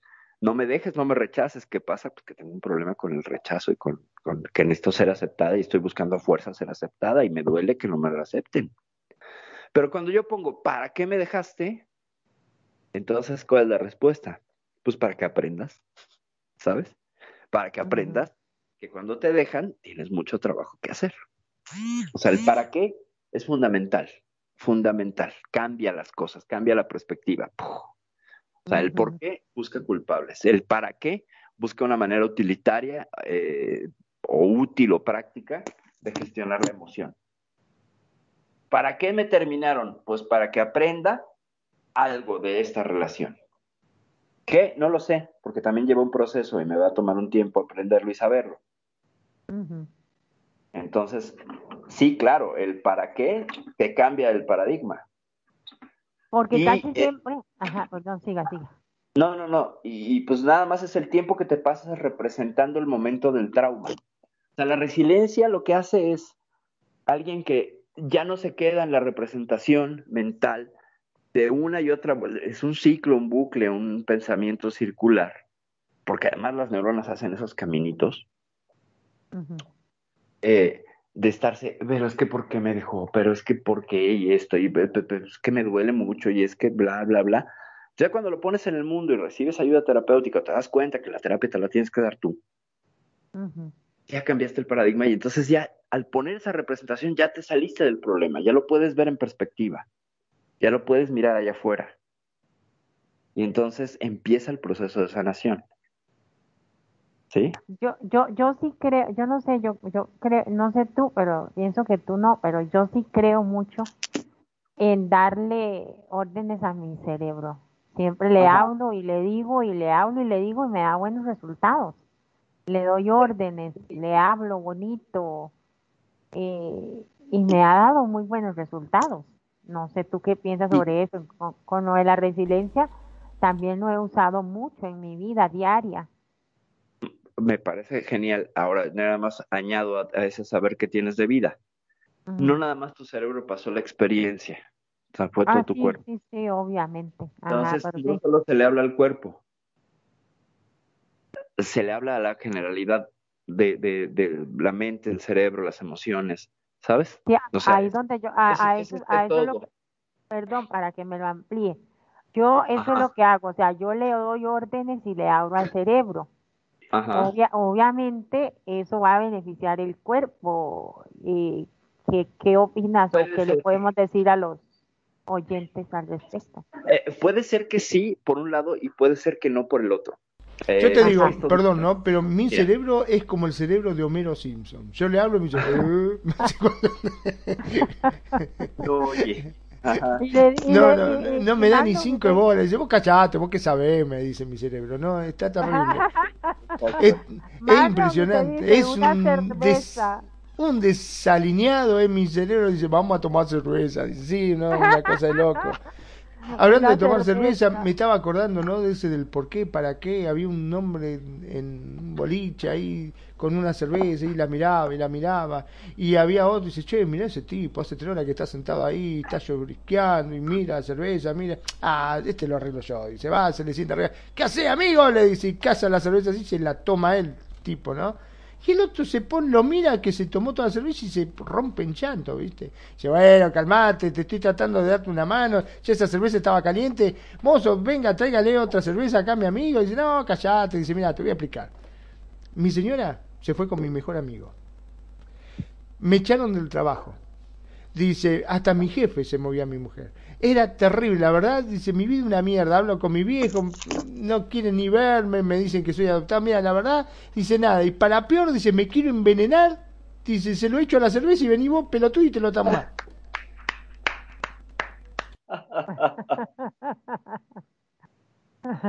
nada me sale, nada me sale. Nada le salía, nada, pobre tipo. Buenísimo, buenísimo. Me quiero envenenar y te lo tomas tú, carajo, nada me sale. nada me sale. Sí, sí, sí. Sí, pues finalmente, pero mira el otro por andarse queriendo tomar la cerveza. Sí, me imagino en la cara. Eh, mira, con el, la relación mente-cuerpo, y vamos a ponerlo mente-cuerpo y mente-corazón, que es el dilema más frecuente que podríamos enfrentar, son diferentes inteligencias y nos han enseñado a darle un privilegio a la inteligencia mental y a no escuchar la inteligencia del cuerpo. Tiene su propia inteligencia, que incluso es mucho más veloz. Una corazonada, ya lo he dicho varias veces, entre 7 y 4 segundos, primero tu corazón se da cuenta de situaciones y contacta tu intuición y se mueve más rápido que tu cerebro. Que está, y es que, y es que el cuerpo, el cuerpo también tiene memoria, o sea, Claro, y el corazón y el cuerpo tienen memoria. Si la memoria corporal, lo que se llama el cuerpo del dolor, esta, teoría la maneja muchísimo eh, un, un sanador que se llama Eckhart Tolle, un alemán que tiene, tiene mucho sobre lo que es vivir el momento presente y maneja mucho el mindfulness y muchísimo esta, el poder de la hora, eh, así se llama, creo que su libro. Eh, maneja esta cuestión del cuerpo del dolor, o sea, el cuerpo del dolor tiene una memoria y representa una y otra y otra y otra vez. Y el cuerpo del dolor es el cuerpo, la suma de mi mente, de mi cuerpo, de mi corazón, de mis piernas, de mi piel, de todo lo que pasó esa eh, experiencia traumática y cómo se comporta ante la representación mental. Si, si me explico, solo una parte está dominando todo. Es decir, la mente repite y repite y repite y el cuerpo le sigue. Ajá. Y entonces, proporcionalmente, pues tenemos más cuerpo que mente. Y entonces, ¿qué pasa si lo cambio y empiezo a trabajarlo desde mi cuerpo, desde mis emociones, desde lo que siento, desde mi corazón, desde el músculo psoas o mi panza? Pero es que, pero es que también hay una, una cosa, perdón, perdón, también hay una cosa, o sea, si le estamos dando, si le estamos dando la orden al cerebro es porque, porque ya lo estamos sintiendo en el cuerpo, en el corazón, ¿no? ¿O me equivoco? Eh, puede ser que sí, puede ser que no. o sea, ah, es que, fíjate, cuando tú le das una orden al cerebro de que no quiero que me duela, ¿por qué no quieres que te duela? ¿Me explico? O sea, el querer escapar de ese dolor, que es una herramienta. Nunca le he dicho eso. Es que, es que es un deseo egoísta. Ahí te pongo el budismo. Lo que diría el budismo es para qué quieres huir del dolor. Y te pongo la psicología freudiana, jungiana y todo. ¿Cuál es la necesidad inconsciente de querer huir de ese dolor? Porque no lo estás queriendo trabajar. ¿Me explico? O sea, no nada más es dar una orden de clic, que esa es, esa es la gestión emocional 1.0. Es decir, puedo cambiar mis emociones eh, y que, donde tiene que ver la bronca positiva. No estés triste. No, sí, tengo que estar triste porque este es un mensajero y lo dejo que esté en todo mi cuerpo y dejo, lo disfruto incluso. ¿Por qué? Porque lección de vida, y esta no es mía, me la han dado. El sentir la tristeza más profunda también es estar vivo. E, e, esta idea donde solo estar vivo son los momentos de felicidad es una idea equivocada del mundo y nos va a llevar a sufrir todo el tiempo, todo el tiempo, porque la felicidad es pasajerísima, dura muy poco, no hay herramientas ni, ni suficientes sustancias en el cerebro para mantener la felicidad 10 minutos. La, felicidad es como los orgasmos. Exacto, son muy breves. La dicha, es otra cosa. lindo, pero se va rápido. Exacto, exacto, o sea, de lo bueno poco. Entonces, si yo pienso que la vida va a ser una continuidad de felicidad, te mueres. A ver, si le puedo yo meter las, sustancias a alguien para tener un orgasmo de 16 minutos como los cerdos, se muere. Cualquier persona se muere. ¿Por qué? Porque habría una descompensación a nivel eh, biofísico y, tendría que ver con la gestión del ATP a nivel eh, celular que acabaría rompiendo ese organismo. Es decir, gastaríamos demasiados, demasiados recursos y llegaría un momento que entraríamos en shock. Como una especie de shock anafiláctico, como cuando te tomas una medicina que te hace daño. Así, caeríamos en Imagínate, Perfidia, que tanto así que, que yo he leído de que uno se enamora de, de, X cosa, un carro, una casa, un yate para los millonarios, lo que sea, y se siente tan feliz y goza y todo, y en un mes se le pasa toda la emoción de ese gozo, de esa felicidad y ya lo vive normalmente. Ajá. Eh, pero lo que pasa es que el enamoramiento por los objetos es diferente, es una gestión diferente y tiene una génesis diferente y tiene una función diferente en el mundo. Es decir, eh, todo lo que son los placeres hedónicos, que tienen que ver con los con el adquirir objetos en el compro luego existo, es que esa felicidad de tener y poseer me hace sentir que existo y que valgo. Tiene que ver con el, pensamiento posmoderno y muchas cosas, pero si yo me compro algo para sentirme bien, esta muleta emocional, por supuesto, me va a durar muy poquito. Porque no estoy resolviendo la pregunta real, igual que, que la persona que, que evita mirar el dolor. Hay que ir de raíz, hay que ir al fondo, a tocar los demonios. Ese es el problema, por eso no lo hacemos tan seguido, porque nos da miedo, claro. Y tiene que dar miedo, porque también es parte del proceso. Te tiene que aterrar, estar así de rodillas, llorando y temblando. No, por favor, qué miedo, que lo, tienes que hacer, venga. Y entonces es cuando quemas el, dolor en el fuego. ese es un acto de valentía y ese es un acto de responsabilidad humana. Pienso yo que que todos tendríamos que pasar por él. Todos hemos pasado por esos procesos, pero ya cuando lo haces un, día a día en tu vida, cuando lo tomas para, como una herramienta y dices, órale, venga, ahora toca quemar en el fuego esto, de estas dos horas no voy a trabajar, no voy a hacer nada, me voy a dedicar a mí, a la introspección, al trabajo emocional, a, ver cómo estoy. No nos okay. Ah, ok, ah, ahí, ahí, ya, ya, ya te doy palabra, man. Ahí sería, este, como la persona esta que se que le cortan las piernas o la pierna o, lo que sea, este ahí sería como el diario vivir después de pasar por el juego. Sería claro, claro, o sea, esa es la prueba de fuego y la, noche oscura del alma. a, una persona que perdió las piernas, lo primero que le diría yo es, pero estás viva. Ah, ¿Ok? Incompleta, si tú quieres. Incompleta si tú quieres. Órale. Pero con una nueva realidad. o sea, con una nueva forma de estar en el mundo y viva. Y te toca disfrutarlo de esa manera. No hay de otra. O sea, no hay otro camino. O sea, si quieres sufrir, pues adelante. Pero el camino es disfrutarlo desde esa perspectiva. Ah, que es aceptación de lo que es, que esto ya es budismo. O sea, en lugar de estar queriendo cambiar el afuera y deseando ideales y ambiciones y quiero un mundo donde voy a tener dos piernas y todo, acepto lo que es y entonces fluyo. Y además, ya más para, para cerrar este comentario, somos pequeñas hojas secas en el torrente de un río, con la idea de que podemos nadar y cambiar el curso. No, la vida es un río y nos lleva. No podemos hacer gran cosa. Entonces, lo mejor es te sientas y disfrutas el viaje. A donde eh, para, para. Ajá. Sí, Ya, no, no, ya, con eso lo cierro. Para, este... para darle palabra a Magnum, que quería Sí, claro, claro. Venga. Sí, eh, me había quedado con una cosa de lo que estabas comentando al comienzo, después de que dijimos buen día. no, no. Este, me quedé con eso. Perdón que no puedo hablar mucho porque eh, ando con todos.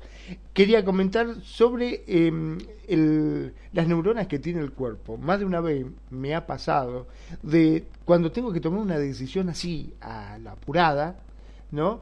Siempre es como que tu intuición o hay algo que te dice, em, por decirle algo, elegí esta y mi mente dice, no, esa no, mejor vamos a la otra. Y en realidad la opción correcta era la primera. Y siempre me ha pasado, ¿eh? Muchísimas veces, este, cuando tengo que elegir eh, cosas, ponele eh, el truco ese, viste, de los tres vasos con la bolita, por decirlo así, que te lo mezclan así, te dice dónde está la bolita. Eh, no sé, algo, eh, mi primera intención es decir, está a la izquierda. Y yo digo, después lo pienso un cachito y dice, no, mi mente dice, no, está en el centro. Elijo el centro y no, y estaba a la izquierda. Y me ha pasado muchas veces con un montón de cosas cuando tengo que tomar decisiones a la apurada. Es como que hay un instinto, hay algo que te dice, eh, toma tal decisión. Y cuando vos lo pensás y elegís la otra, en realidad siempre la primera opción era la correcta. ¿A qué se debe eso?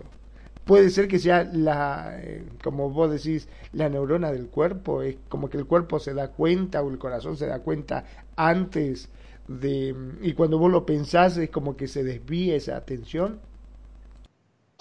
Pues sí tiene que ver con la intuición, es que la intuición es la maestra, ya lo creo que lo mencionamos el lunes en Piel Pixel, la intuición es la maestra, la maestra de todo, pero el servidor que es la mente le hacemos caso al sirviente, no a la maestra, ni al amo. el amo es la intuición. Por eso estamos vivos, por cuestiones intuitivas. Es, es, es una realidad. Eh, fíjate cómo las herramientas de supervivencia no las piensas. No las piensas. O sea, cuando vas en la calle y escuchas, eh, no sé, que viene un auto y se sube a la banqueta y te va a atropellar, no dices, mm, ahí viene el coche, a lo mejor me atropella, pero a lo mejor no. Hay 50% de posibilidades de que pase muy cerca de mí. Aquí seguiré caminando. No lo haces, te corres y te escondes, ¿sale? Entonces, la intuición te guía a sobrevivir. Y solemos decir, no, es que entonces va a ser más fácil pensar para sobrevivir. Sí, también nos ha ayudado a sobrevivir, pero los escenarios son diferentes. Eh, cuando viene el dolor, el dolor es como este auto que viene y te atropella y solo que en tu mente lo repites una y otra y otra y otra y otra vez.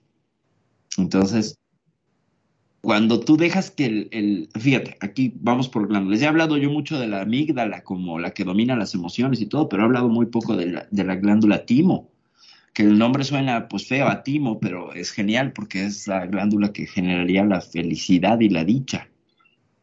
Cuando estamos bien, fíjense, así cualquier situación, y esto lo van a compartir los dos, cualquier situación, y el público que nos escuche nos hace el favor de escucharnos, cualquier situación emocional que percibimos como adversa, inmediatamente sentimos algo en la panza, ¿no? O sea, se nos encoge, se nos enfría, sentimos algo, algo, no en la cabeza, el cerebro no se achica, no se expande, no, solo en las migrañas y el dolor de cabeza, pero el cerebro lo siente. así como percibe el cuerpo, el cuerpo percibe de una manera mucho más amplia. Entonces, cuando es una situación así ah, más complicada, sientes todo el tracto digestivo como hasta con agruras. No sé si les ha pasado que te dan agruras. Sí, sí. Hasta escalofrío te agarra a veces en el cuerpo. Fíjate. Con, referente al tracto uh, digestivo, está conectado con la glándula timo. Entonces, cuando tú estás en felicidad, se expande el tracto digestivo y se siente relajado. Y es esta sensación de... Ah, maripositas en el estómago. Eh, ¿Se han ido de vacaciones? Cuando llegas al hotel, que te sientes como expandido y liberado, liberada. Sí, sí, sí, ubican esa, esa emoción. Sí, sí, sí, por supuesto. Este descanso, ese es, ese es tu tracto digestivo conectado con tu glándula timo, expandiéndose en dicha. Pero, pero sí, este, ahí, ahí, en ese tema cabe de que como cuando usted va a hacer un viaje o, alguna cosa así que no normalmente hace, le dan como nervios y antes de salir quiere ir a orinar. ¿No te ha dado eso? También ah, tiene que ver, claro, con, con, el miedito, con un miedito que es cultural, ¿no? Si el viaje fue en avión, pues a lo mejor siempre está la cosa esta, se va a caer el avión y no sé qué, cuando volar es muy seguro, ¿no?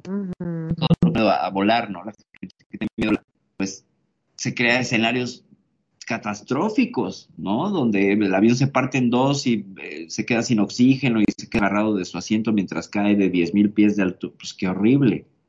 Ay, no, es que, es que viaja por las noticias que ha visto uno claro, cerebro.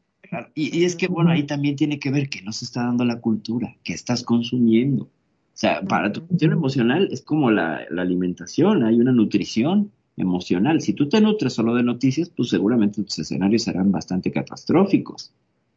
Si dejas de ver las noticias un rato, empiezas a sintonizarte con una realidad mucho más cercana, con el cantar de los pajaritos de afuera de tu casa, con las nubes en silencio, eh, eh, ¿sabes? Eh, y esos momentos... hablándole al sol como yo. Hola sol, te amo, qué lindo que eres. Ya para redondear el comentario de, Magnum, que es muy interesante, solemos no hacerle caso a la, intuición y entonces eh, nos decantamos por elecciones que a veces son, y bueno, no a veces, eh, frecuentemente son, son equivocadas. Cuando a veces hacemos las cosas sin pensar, tenemos mucho más éxito. Entonces, eh, es que, fíjate, es una contradicción cultural. Si tú le haces caso a la intuición, eres un poco una criatura salvaje ¿sabes? Y, entonces, no, ¿cómo vas a ser una criatura salvaje si eres un ser pensante y razonable? Si la razón nos ha llevado a la luna, bla, bla, bla, ¿no? Sí, pero también la razón tiene al planeta como lo tiene y, a, la cuestión económica como la tiene. Ha sido la razón la que ha creado todos los conflictos de la humanidad. Ha sido la razón. O sea, ¿por qué se pelean los países entre ellos? Por querer tener la razón. ¿No? Las guerras son porque quieren tener la razón o los recursos del otro, lo cual es una razón para ir a la guerra.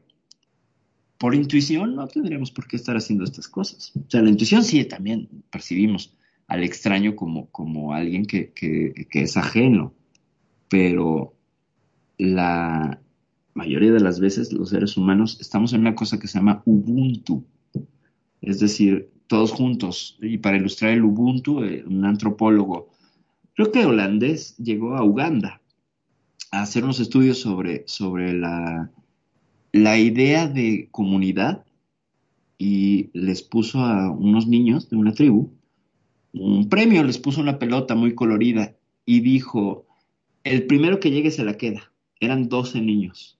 ¿Y sabes qué hicieron los niños? ¿Saben qué hicieron los niños? Corrieron todos, se abrazaron y corrieron todos juntos. Y todos llegaron al, por la pelota. Mm.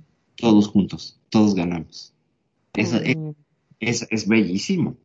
En cambio, no hubiera sido el niño que más corre y, hubiera habido perdedores, ¿sabes? Entonces, el Ubuntu, que de hecho por ahí había un sistema operativo que Windows quiso retomar esto y no funcionó tan bien, este, eh, es esta idea de comunidad todos juntos. Todos nos Pero había en Linux, ¿no? Linux creo que tenía el Ubuntu. No era de, Windows por ahí, no sé. Bueno, no, no, eh, no, no, es de Linux, de Linux era el Ubuntu, sí. Casas que tampoco se popularizó. Eh, pero de ahí saqué la referencia porque dije, bueno, ¿qué demonios es Ubuntu? Y me puse a investigar y encontré esta historia tan bonita, que es muy bonita. la cooperación y la participación de todos ganamos. Todos ganamos. Tenemos ese espíritu, los seres humanos también, todos ganamos. Que es un poco el espíritu olímpico también, que está ahorita tan de moda, que es este bien común. Eh, cuando somos compartidos, todos ganan. Todos ganan. Bueno, pero eso vos fíjate por la inocencia de los chicos. Acá en una ciudad vos llegas a hacer eso y sabe cómo corren todos, se matan. Claro, pero ¿qué pasa si hubieran tenido el, conocimiento de comunidad? Porque en estas comunidades la idea es no, es no es un yo, no es el ego, no es el yo encima de los demás, yo, yo mejor que todos y la soberbia de yo soy más valioso que. Es la idea de sin mí no hay comunidad y yo soy una pieza de esa comunidad. Entonces tengo que funcionar como esa pieza para que toda la comunidad funcione y me beneficie. ¿Por qué? Porque me alimenta, porque me cuida, porque me da calor, por todo eso. Esa es la diferencia. con, ese, y todos somos una pieza de la sociedad. Lo que pasa es que nos han compartimentalizado y nos han hecho, nos han atomizado y estamos en esta idea del individualismo egocéntrico, eh, que busca un beneficio, la regla del cómo me beneficio y por encima del otro, usando la soberbia. Entonces te, te distancias si quieres competir y ganar y bla, bla, bla. No acompañas. Y en la otra, un acompañamiento. Todos ganaron la pelota. Ya después, supongo que cada quien habrá determinado, pues un día tú, un día tú, un día tú, un día tú, o todos juntos, porque además esa pelota les iba a dar más diversión juntos que separados. ¿Me explico? Entonces, es, es cuando eres intuitivo, que esto, bueno, también tiene que ser cultural, pero los niños lo hicieron inmediatamente como una respuesta. No, no se pusieron, vamos a abrazarnos, no, se abrazaron y caminaron por la pelota. Porque ya lo traían como un, proceso, como un chip. Entonces, si tú le haces caso a la intuición, a este primer golpe de, realidad que viene por encima de tu mente, de, la mente racional, generalmente no se equivoca. Eh, dicen por ahí, el que sigue el camino del corazón no se equivoca nunca. Esa es una sabiduría de las tribus eh, de Aridoamérica, de los navajos, de los lakotas, de los cheyennes. Si tú sigues el camino del corazón no te equivocas. Y, refiere mucho a la, a la intuición. El que sigue el camino de la intuición no se equivoca. Es decir, el que piensa tiende a equivocarse porque ya está fuera del contexto porque es otro mundo. el pensamiento es funcional, sí, para resolver problemas prácticos, pero no para problemas emocionales. Esa es una gran eh, eh, idea que, nos, no nos enseñan, que nos, enseñan a, querer privilegiar el pensamiento lógico racional, que está muy bien para unas cosas, pero también alimenta otro tipo de situaciones que no siempre son las ideales. En, cambio, el otro es, pum, es más, más honesto, más limpio, más, no sé cómo, cómo, cómo describirlo. Aparte, mucho más rápido, porque uno automático, es un, sentimiento automático, lo mismo que cuando eh, vas con el auto y decís, eh, doblo acá mejor para ir a otro lado. Y por ahí te ponía a pensar y dices, no, no, mejor sigo derecho y agarro la, autopista y la autopista hay un embotellamiento de puta madre. ¿por qué mierda? No, no habré doblado cuando dije. O sea, siempre te pasa esas emociones, esas cosas, esos sentimientos que son instantáneos, no lo pensás directamente. Te dice, dobla acá eh, y no lo haces. Por lo general, al menos yo me pongo a pensar y digo, no, no, mejor voy a agarrar y siempre me equivoco, cada vez que lo pienso me equivoco. Entonces, más que solo intuición. Y fíjate cómo quien se va a encargar de reclamar es la mente racional. ¿Cómo ya me equivoqué? Bla, bla. La intuición, la intuición aparece. Sigue este camino y ya. Y después no hace juicios, no te persigue, no te putea, no hace nada de eso. Solo aparece, es una luz en la oscuridad, la tomas, la dejas y tan tan. Y no hay reclamos. En cambio, la mente racional está bla, bla, bla, bla, bla, bla, bla. Totalmente, totalmente. Te, pero ¿por qué no hice caso? ¿Por qué miércoles no habré dicho esto? ¿Por qué no hice aquello? Siempre te preguntan los por qué famoso.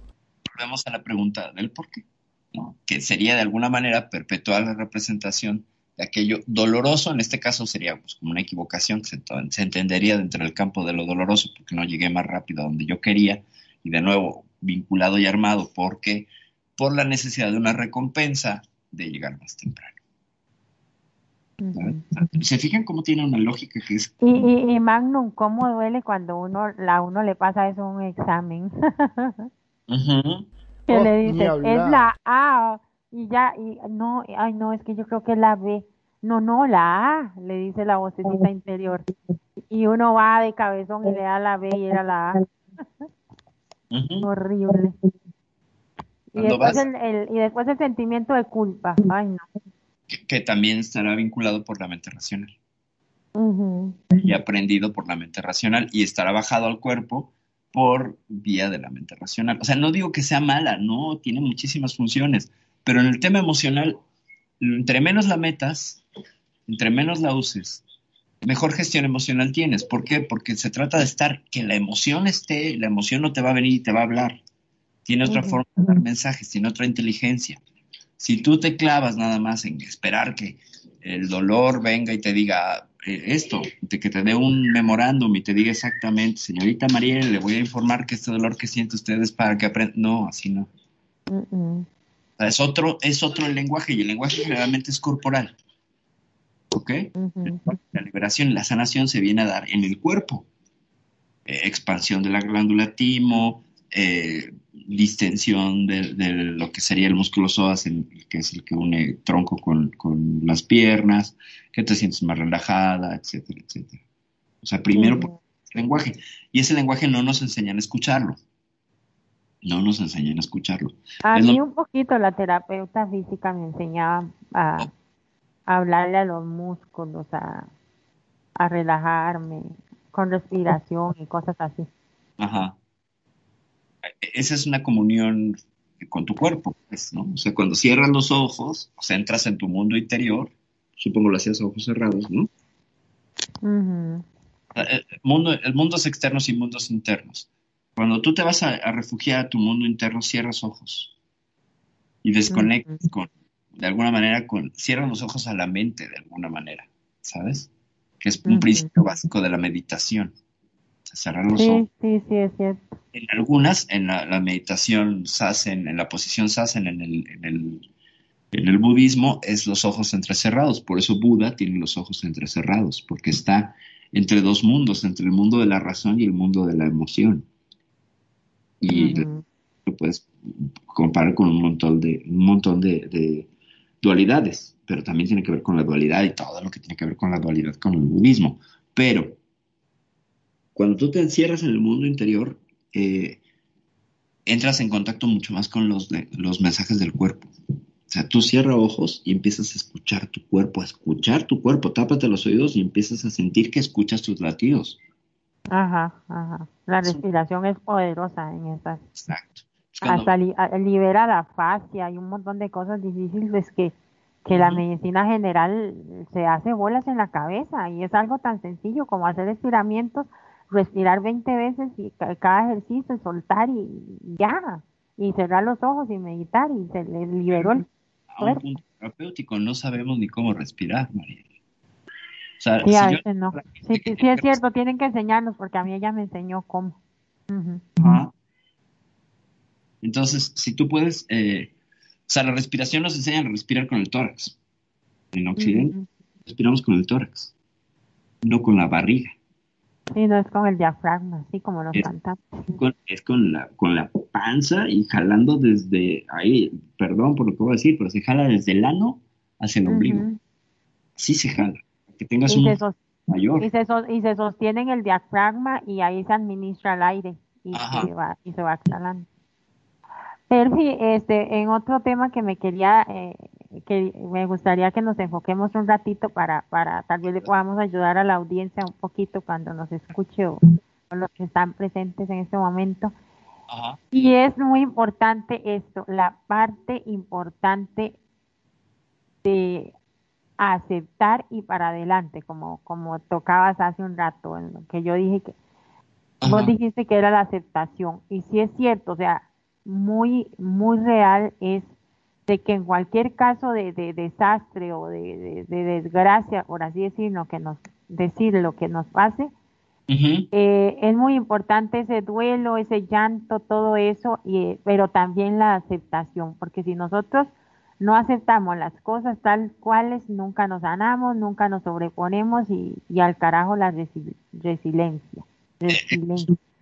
Justo cuando pones en, el mundo real, estás aceptando lo que sucedió. Eh, mientras, perdón, mientras uno no acepte esa situación, no va a poder sobreponerse. Esa nación no, no la hay. Es, es que volvemos al ejemplo de, la mujer que, bueno, ponemos el ejemplo de, la, de much, y es muy común, por ejemplo, muchas mujeres y los círculos de mujeres en sororidad, me ha tocado verlo, escucharlo y, comentarlo. Terminan con la pareja y les dicen, ponte guapa, vete al, vete al, al, antro a bailar. Demuéstrale lo que perdió. Vámonos. O sea, el problema nunca existió. Es decir, ignora el problema emocional, ocúltalo encima de un montón de, de parches emocionales físicos eh, temporales. Es como tener una alcantarilla tapada y la alcantarilla está oliendo mal, hay que meterse a desasolvarla. Y entonces eh, lo que hacen estas mujeres es echarle perfume a la alcantarilla. Pues sí, a lo mejor cambian el olor un poquito, pero después de un rato pasa el efecto del perfume. ¿Mujeres, mujeres, eh, hombres también o, solo mujeres? Pero tomo este ejemplo por el, porque creo que es práctico usar el asunto del perfume. O los hombres irán y le echarán loción o desodorante, no importa. El, tema es que para la gestión emocional te tienes que meter a la mierda, perdón, a la mierda emocional que traemos para ah, poder tapar esa cañería emocional que todos traemos y que fluya el agua normalmente, pero hay que destaparlo y se va a tapar continuamente.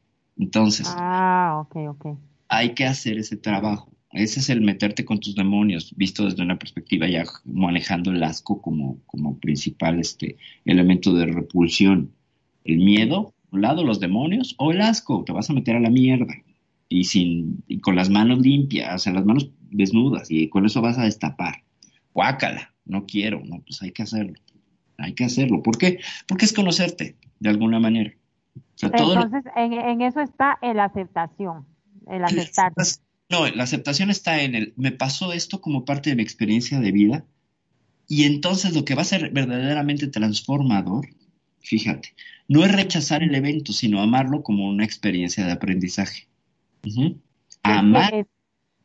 Es, que se, me ocurre, perdón que lo interrumpa, es que se me ocurre esto que yo ponía de ejemplo, bueno, le cortaron las piernas, le cortaron los senos a las chicas con cáncer, no tienen suficiente dinero para las las prótesis de, los senos, etcétera.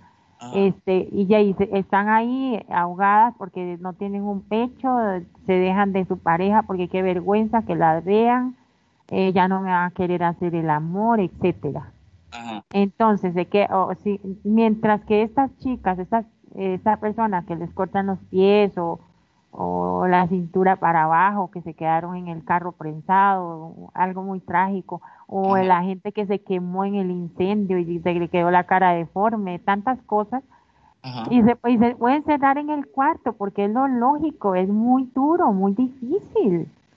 Hasta que me compunge el corazón imaginarlo. Este, y, pero estas personas, las que se quedan ahí, pues son desgraciadas para siempre y se mueren así pero existen las que se levantan de ahí. Es en el momento, es en el momento en que lo aceptan, es mi pregunta, ¿verdad que sí? Sí, es el momento en que lo aceptan, en que yo no sé si lo aman, porque esta es otra corriente terapéutica, eh, del amar lo que te pasa. En el momento en que lo amas, lo transformas, y la resiliencia es transformación. Cuando tú amas lo que te pasa, lo transformas, porque lo abrazas en el amor de tu experiencia. Pero, cariño, cariño, pero aquí sí me, saca el tapete, me lo mueve, porque ¿quién va a amar perder una teta? ¿Quién va a amar perder las piernas? ¿Quién va a amar perder la, la, la belleza de su piel en su cara? O sea, la diferencia, la diferencia, que claro, por supuesto es antiintuitivo. Esto que te estoy diciendo es antiintuitivo. Y es, eh, pero atiende a una lógica. Es decir, lo reduces y esto, esto que me pones es, es una... Es como configurado, una configuración. Sí, porque, a ver, nadie eligió perder una pierna. Nadie en su sano juicio elegiría una enfermedad. Nadie. Si pudiéramos todos elegirlo, seríamos inmortales. Bueno, eso está muy bonito, pero es terreno las fantasías. En el mundo práctico, eh, las cosas suceden. Eh, de pronto no hacemos tanto escándalo cuando nos caímos de pequeños y nos hicimos una herida que dejó una, una cicatriz en el codo o en la rodilla, ¿cierto? Porque está escondido, porque no se ve.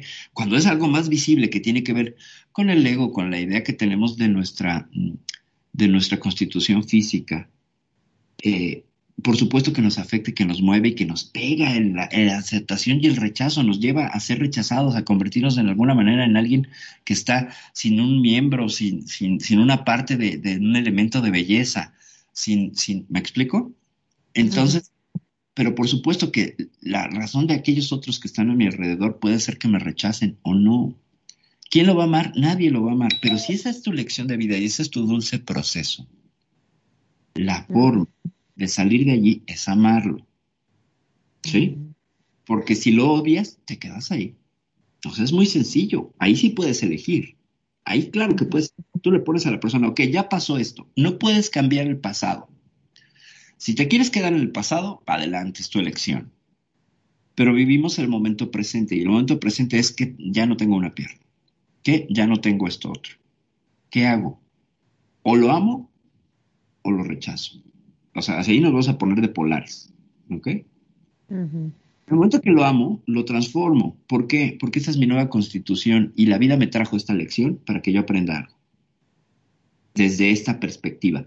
Pero puedo aprenderlo porque sigo viva. O sea, el problema con, las personas, por ejemplo, y esto es muy fuerte, ¿eh? con las mujeres que son abusadas sexualmente, eh, de hecho, asunto de, de, contención, un par de ellas, es que regresan y regresan y regresan y regresan al momento del abuso y se preguntan por qué me pasó, por qué me pasó, por qué me pasó. Cuando tú cambias el paradigma y les pones otra herramienta, se asustan, se enojan, se ofenden. ¿Por qué? Porque les quitas este discurso donde son interesantes por aquello que les pasó. Fíjate que como, la, como la justificación. Sí. Eh, sí, sí, y lo estoy diciendo con todo el respeto y el amor que me merece alguien que ha pasado una experiencia así, ¿ok? Pero si tú quitas este elemento, o sea, es, es, un piénsalo desde esta otra perspectiva. No estoy negando, minimizando, cancelando o ignorando lo que te pasó. Claro que es, pasó y es terrible, pero ya pasó. ¿Y ahorita qué vas a hacer? es la parte donde igual a los terapeutas, a la gente que, se dedica a la facilitación, etcétera, puede sonar súper incómodo, pero es una realidad contundente. ¿Qué vas a hacer ahorita con esto? ¿Llorar? O transformar esas lágrimas en algo, en algo positivo. Y hay un ejemplo, hay un montón de ejemplos. Mira, perdón, ¿no? Justamente con esto que estás hablando, yo tenía un amigo médico que siempre me decía, cuando estés mal, venía a verme. Bueno, una vez tuve un problema cuando falleció mi viejo, qué sé yo, que me había deprimido, que estaba realmente mal. Me dijo, vení. Me subió al coche y me llevó a... Hay un lugar que se llama Serenil, que es un centro de rehabilitación. Y me llevó al pabellón donde estaban los chicos. Había chicos con cáncer, chicos que le faltaban las dos piernas, chicos que le faltaban los brazos, chicos... Vos tenías que ver cómo jugaban, con una felicidad en la cara como si nada. ¿Entendés? como si fuesen totalmente sanos. Me decía, ¿ves? Fíjate. Dice, le faltan las piernas. Y jugaba la pelota sin pierna. Así se iba arrastrando, ¿viste? Como con las manitos. Se iba arrastrando y le iba... Se... No, no.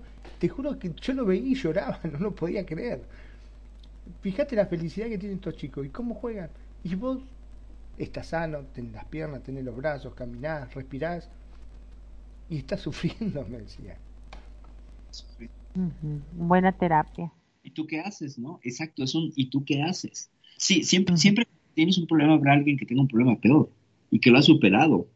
Siempre, siempre. Entonces, y es excelente tu ejemplo, porque lo que hace es, eh, el médico tuvo la, suficiente sensibilidad para decir, bueno, ya pasó, ya, ya estuvo en su duelo, ya, ya paremos, vamos a, tener una intervención terapéutica, se le llama intervención, de confrontación con la realidad para que compares y digas, pues sí es cierto, ¿no? O sea, ¿qué estoy haciendo? Porque el elemento traumático te detiene en tu fluir de la vida.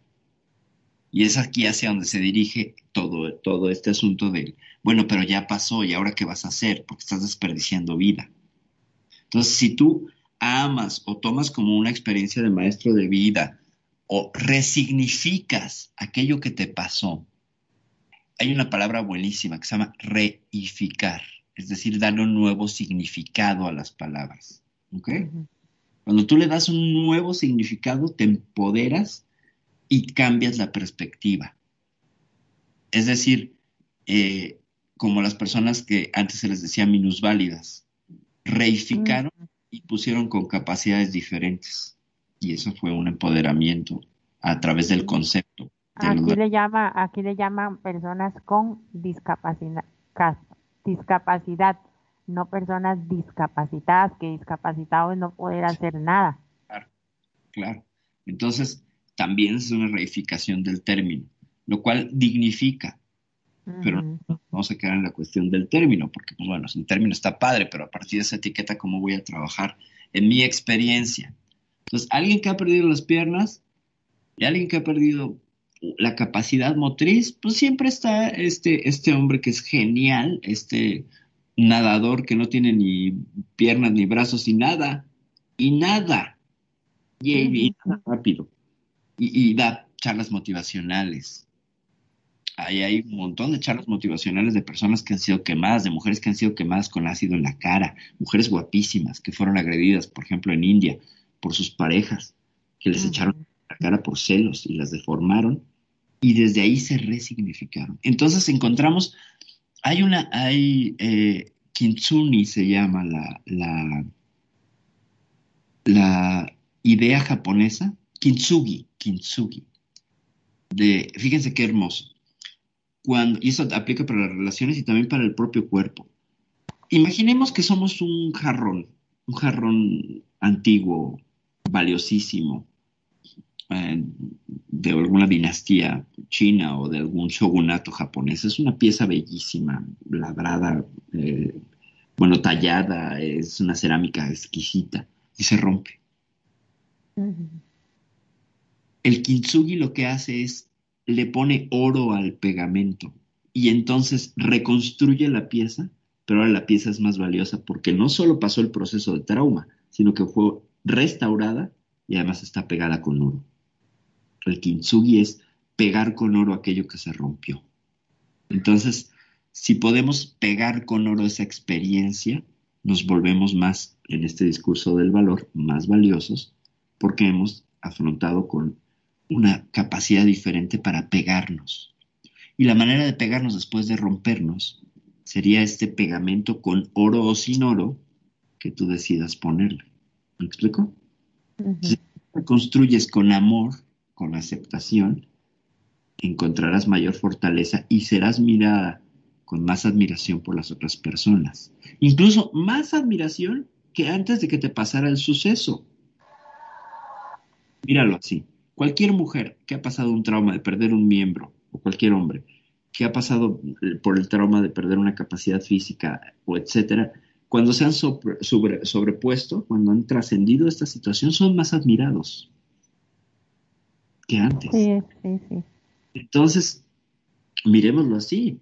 Eh, hay una modelo que perdió una pierna y, es una mujer bellísima. Ah, sí, la conozco, sí. Y entonces eh, disparó su carrera a niveles que nunca hubiera podido siendo una mujer estándar, porque era una mujer estándar. Entonces, esa capacidad única te da una reconfiguración única y la posibilidad de hacer algo con eso. Esa es la resiliencia, cómo transformas ese aspecto traumático en tu vida en otra cosa. No tiene que ser realmente positivo, no tienes que ser una celebridad, no todos los casos, no, pero con que te reconstruyas, te reifiques y te resignifiques a partir del evento traumático, adquieres una experiencia de fortaleza interna mayor que antes de que te pasara el evento. Luego entonces, esto era necesario en tu vida para que aprendieras eso. O sea, un poco la aceptación de lo que es. Cuando esto viene a ti, te empodera, te llena de poder, porque lo aceptas, agradeces aquello que te sucedió como una experiencia de vida, la amas porque ahora es tu vida y sigues vivo, viva. y agradeces día a día al estar pudiendo respirar y darte cuenta de este cuerpo que aunque le falte una pierna estás vivo, ¿sabes? Que aunque le falte una teta estás viva y sigues adelante porque vas a seguir adelante, el mundo no se va a detener, al mundo no le va a importar.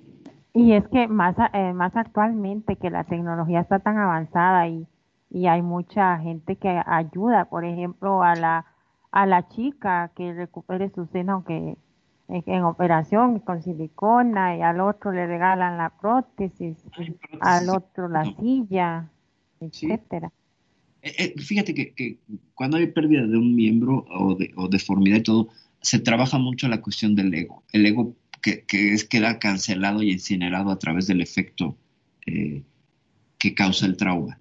Entonces, lo horroroso es que quieren recuperar ese ego anterior cuando ya son otras personas. O sea, te transformas en otra persona y lo aceptas y lo amas y dices, bueno, desde aquí voy a empezar a trabajar en, en amor, ¿no?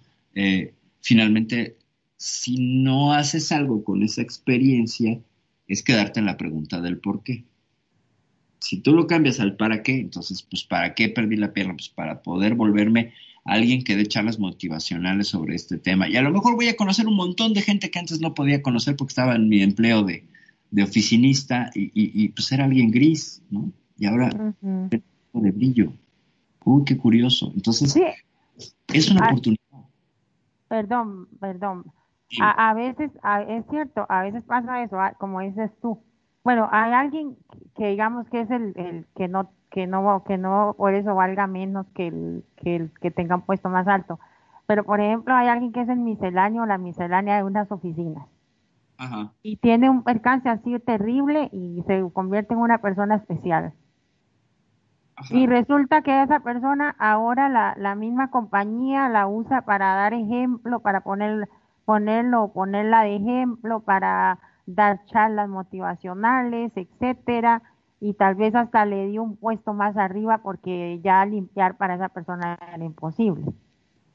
Entonces ahí, o sea, tampoco todo fue negativo porque ahora está más bien brillando más de lo que estaba haciendo antes. Pienso, no sé. Ah, sí, sí. O, o estoy equivocada. No, no, no, es que es, que es posible que sí.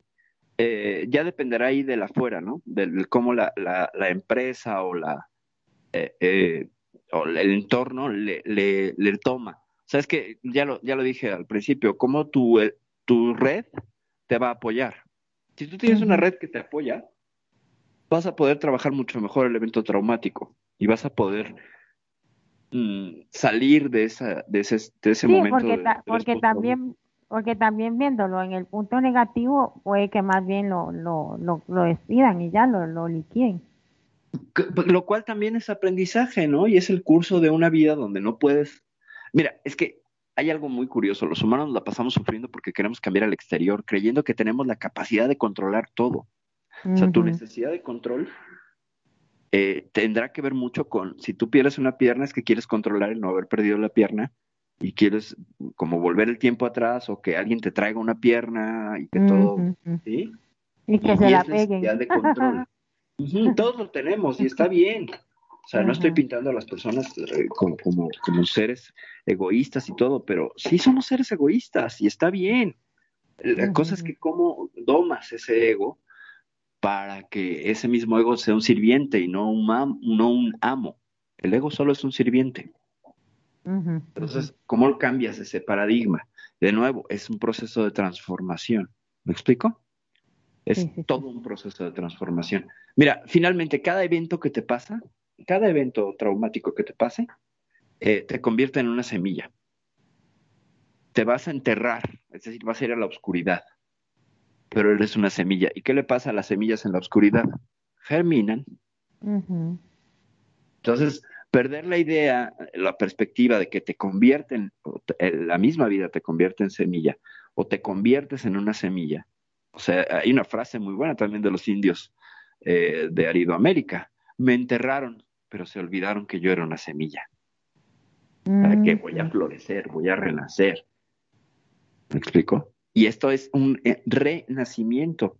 Y las personas que pasan un trauma así, Son las personas como que se murieron y volvieron a nacer. No todos tenemos esa, esa oportunidad. Es un poder bárbaro.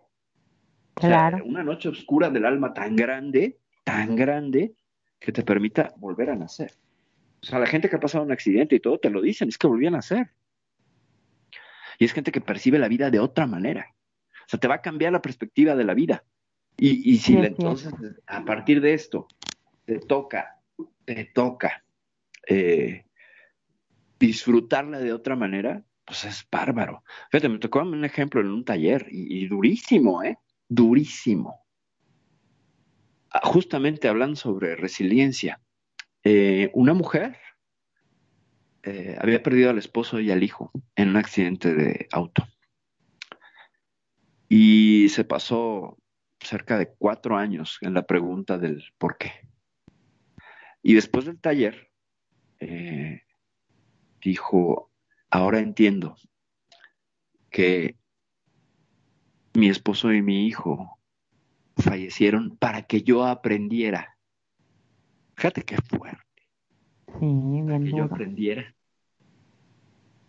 que esto que les pasó era necesario oh, para que yo me liberara de mi necesidad de quererlos tener conmigo porque era mi ego y de mi necesidad de controlarlos. Bueno, sobra decir que todos acabamos chillando, ¿verdad? Fuertísimo, fuertísimo, porque, eh, o sea, estaba, estaba convirtiendo y dándole un significado a la muerte que no pudo, ella no podía haber cambiado las cosas, fue un accidente. Y lo resignificó como un aprendizaje, ¿no? Y entonces trabajó con aquello, ¿por qué los quiero tener conmigo? Fíjate qué fuerte. ¿Por qué los quiero tener conmigo? ¿Por qué nos duele cuando alguien se muere, no? Porque quiero que sigas en el mundo para yo seguirte diciendo cualquier cosa, ¿no? Eso pasa cuando se nos muere alguien. Te quiero tener aquí. Oye, no te dije todas estas cosas que en su momento desaproveché. Ah, entonces mejor aprovechamos y lo decimos en vida, ¿no? Y ya nos quitamos de estar controlando así al otro. Tú velo, la gente que se aleja de un familiar y se le muere, son los que más lloran en los velorios. Ay, es que no le dije nada, no me pude despedir. Pues sí, sí, qué dramático, pero pues lo hubieras aprovechado en vida, ¿no? En vida, hermano, en vida. Diría Rubén Darío. En vida, hermano, en vida. Por eso no pidas la oportunidad de decirle te amo, te quiero, te estimo, amigo. No se pierde, se dice en vida. Ay, sí. El día de mañana que no esté alguien, no te quejes ni te lamentes de lo que no pudiste decir. Ajá. Usted sabe por qué, y ya como experiencia personal, yo soy tan pegajosa con la gente. De, ay, hola, mi amorcita, mm, bellaquita, Virgo, bienvenida. Porque lo estás, claro, Eh, Blue, Barbie, mi chiquita, bienvenida, mi amor. Cuando estoy de DJ, porque yo digo, esta puede ser la última oportunidad. Claro, no, sabemos cómo es el, futuro, claro. Y en RL también muchas veces mis amigos y mis amigas me dicen, ya, mucho te quiero. Yo es que mucho te quiero, un beso y un abrazo cuando no estaba el, el COVID. ¿Por qué? Porque yo les decía, es que no, no, no sabemos, no es que sea negativa, pero no sabemos si es el último día que me ven por cualquier situación o, o, o yo, o sea, puedo faltar yo, puede faltar ellos. Entonces yo siempre he tenido esa esa forma de, de, de, de despedirme, de, de, disfrutar a mi gente, ya sean en RL o en, o en SL, porque es exactamente, estoy completamente de acuerdo con lo que estás diciendo, o sea, hay que aprovechar, estar respirando para, para demostrarle a la gente lo que uno lo, lo quiere. Claro. O las quiere. E, es que es en vida, es en vida. Y entonces, ¿qué sucede? Que la... Cuando tú lo dices en vida, estás compartiendo en el momento presente. Y ya no te vas a lamentar en el futuro si esa persona no está, se lo dijiste. O sea, me pasa mucho con gente que tiene un, un padre, una madre que ya están en proceso terminal. Eh, ¿Qué hago? Pues dile todo, cuánto lo amas y cuánto lo quieres ahorita, todos los todas las veces, todo lo que puedas. Digo, tampoco te voy a superar el coche, pero sí un te amo muy sincero y efusivo, mirando a los ojos. ¡Pum! Eso va a ser más. Eh, eh, pero, pero, pero un abrazo no, un abrazo no se le cae a nadie. Yo amo los abrazos. claro, y un abrazo. lamentablemente, lamentablemente ahora ya no podemos tanto, pero qué cosa más deliciosa es un buen abrazo. Claro, ah, no, bueno, pues los abrazos son una forma genial. El ser humano necesita contacto, el ser humano necesita contacto para sobrevivir. Y somos seres que necesitamos el contacto de otros para poder eh, continuar en el mundo. De hecho, pues desde bebés, si tú no abrazas a un bebé, se muere. muere. Así lo tengas con la mejor alimentación y se muere si no lo abrazas. Es cierto. Requiere este contacto. En realidad no nacimos para, no nacimos para, para, para estar completamente solos y quiero entrar en otro temita y a ver si cabe acá. Hay mucha, hay mucha, mucha gente, no sé si cabe en este, en este tema, pero podríamos aportarle a, que, que, llora mucho o se siente muy solo o cae en una desgracia por la soledad. Ajá. la soledad. Sí, mira, eh, es muy interesante. Además tiene que ver con la, con, con el volvernos grandes, ¿no? Ajá, a mí me gustaría como avanzando en la vida y que te quedas, eh, ajá, en soledad. Una forma de, de, de cambiarlo es que la palabra soledad es ponerle sol a la edad. Ajá, pero, eh, espérate un, momento. O sea, lo que me gustaría que le explicáramos a la gente, por si alguno o alguna en este momento pasa por alguna, por, un momento así, para no repetir tanto, para no sé. Ese, es esto, está, eh, la, o sea, estar solo es una cosa y la soledad es otra. Y, la, y la soledad es algo que depende de, eh, de ti cómo la tomes. O sea, podemos amarla, disfrutarla, pero también darnos espacio para compartir con otra persona. El hecho de que tú vivas solo o sola no significa que estés solo uno. No, claro. No, es que socialmente... Como tocar ese tema. Ajá, gracias. Socialmente, gracias a ti. Socialmente está la idea de que quien está solo está fracasado. Ajá, ajá. De entrada, ¿no? De entrada es un chip muy fuerte y entonces hay que reconocer esto que es como un aprendizaje cultural nos han metido una y otra vez, es el que está solo está fracasado porque es rechazado y porque nadie lo quiere y porque, ¿sabes? Y esto una, una y otra y otra y otra vez, ¿no? O sea, la, gente incluso te lo dice, pórtate bien, ten hijos para que no te quedes solo, bla, bla, bla, bla, ¿sale? Ay, sí, sí, sí. Eh, eh, sí, es cultural, de entrada. Dos, no es lo mismo soledad que solitud. Exactamente. La soledad si es que te quedas en un momento donde nadie, no rompes todas tus relaciones eh, sociales eh, y además eh, tienes una incapacidad para generar nuevas, nuevas relaciones. La solitud es, yo elijo estar en este momento sin la compañía, quizás sí en contacto, porque ahora ya son otros tiempos y las redes sociales han cambiado ese paradigma, pero es yo elijo. Esa es la diferencia. Una es, me quedé solo porque igual no gestioné bien mis relaciones, insulté, agredí, bla, bla, bla, bla, bla, ¿sabes?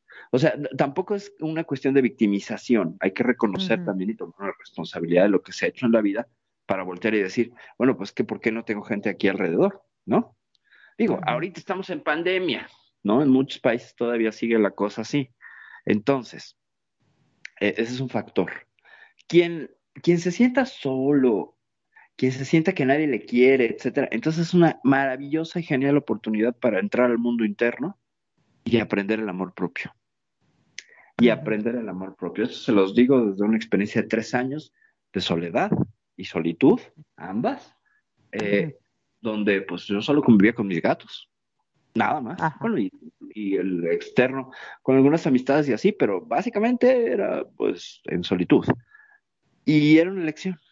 Yo me di cuenta que lo había elegido y que sí había tomado malas decisiones en el pasado y que no era momento para buscar una pareja porque iba a ser puentear y evitar la pregunta original o el problema original del por qué me encontraba de esa manera. Entonces tomé esos tres años como una maravillosa oportunidad para aprender. Entonces cuando estás en soledad es una maravillosa oportunidad para aprender de ti, de la persona que más te ama, de tu mejor amigo, de tu mejor amiga. Entonces, en lugar de lamentarse por qué nadie me quiere, es celebrar, ahora estoy conmigo. ¡Wow! Exactamente. ahora estoy conmigo. Entonces, si, si lo puedes cambiar el paradigma de esa manera, es una herramienta valiosísima, valiosísima. Porque te permite cambiar, cambiar esa perspectiva. O sea, la cosa es cambiar las preguntas y entonces puedes cambiarlas. Bueno, ¿para qué? ¿No? Si dices ¿por qué? ¿Por qué estoy solo? Ah, estás buscando culpables. Pero si dices ¿para qué estoy solo sola? Pues para aprender. Finalmente, de nuevo, viene lo mismo. ¿Y aprender de qué? Pues sobre ti. Es una grandísima oportunidad, es un parar todo. Es la oportunidad que no puedes hacer a tus 25 años. Ahora la estás haciendo. Y entonces aprovecharla al máximo para resolver un montón de cosas. Y es cuando ya, pues es como irse a meditar al monte, es como los años que tomó Jesucristo para aprender, el tiempo que se tomó Buda para meditar, cuando se fue a meditar sobre los estupas, que eran estos montículos que estaban abajo de una higuera. Eh, todas las religiones tienen, tienen este momento donde los grandes iniciados están en soledad, más bien en solitud, ¿sale? Y esta solitud les ayuda a crecer y a volverse quienes, quienes fueron, ¿no? Entonces, por ahí, por ahí también, dependiendo de la, conciencia espiritual o la preferencia eh, ecuménica de cada quien, pues habrá una figura que ha pasado por un momento de solitud.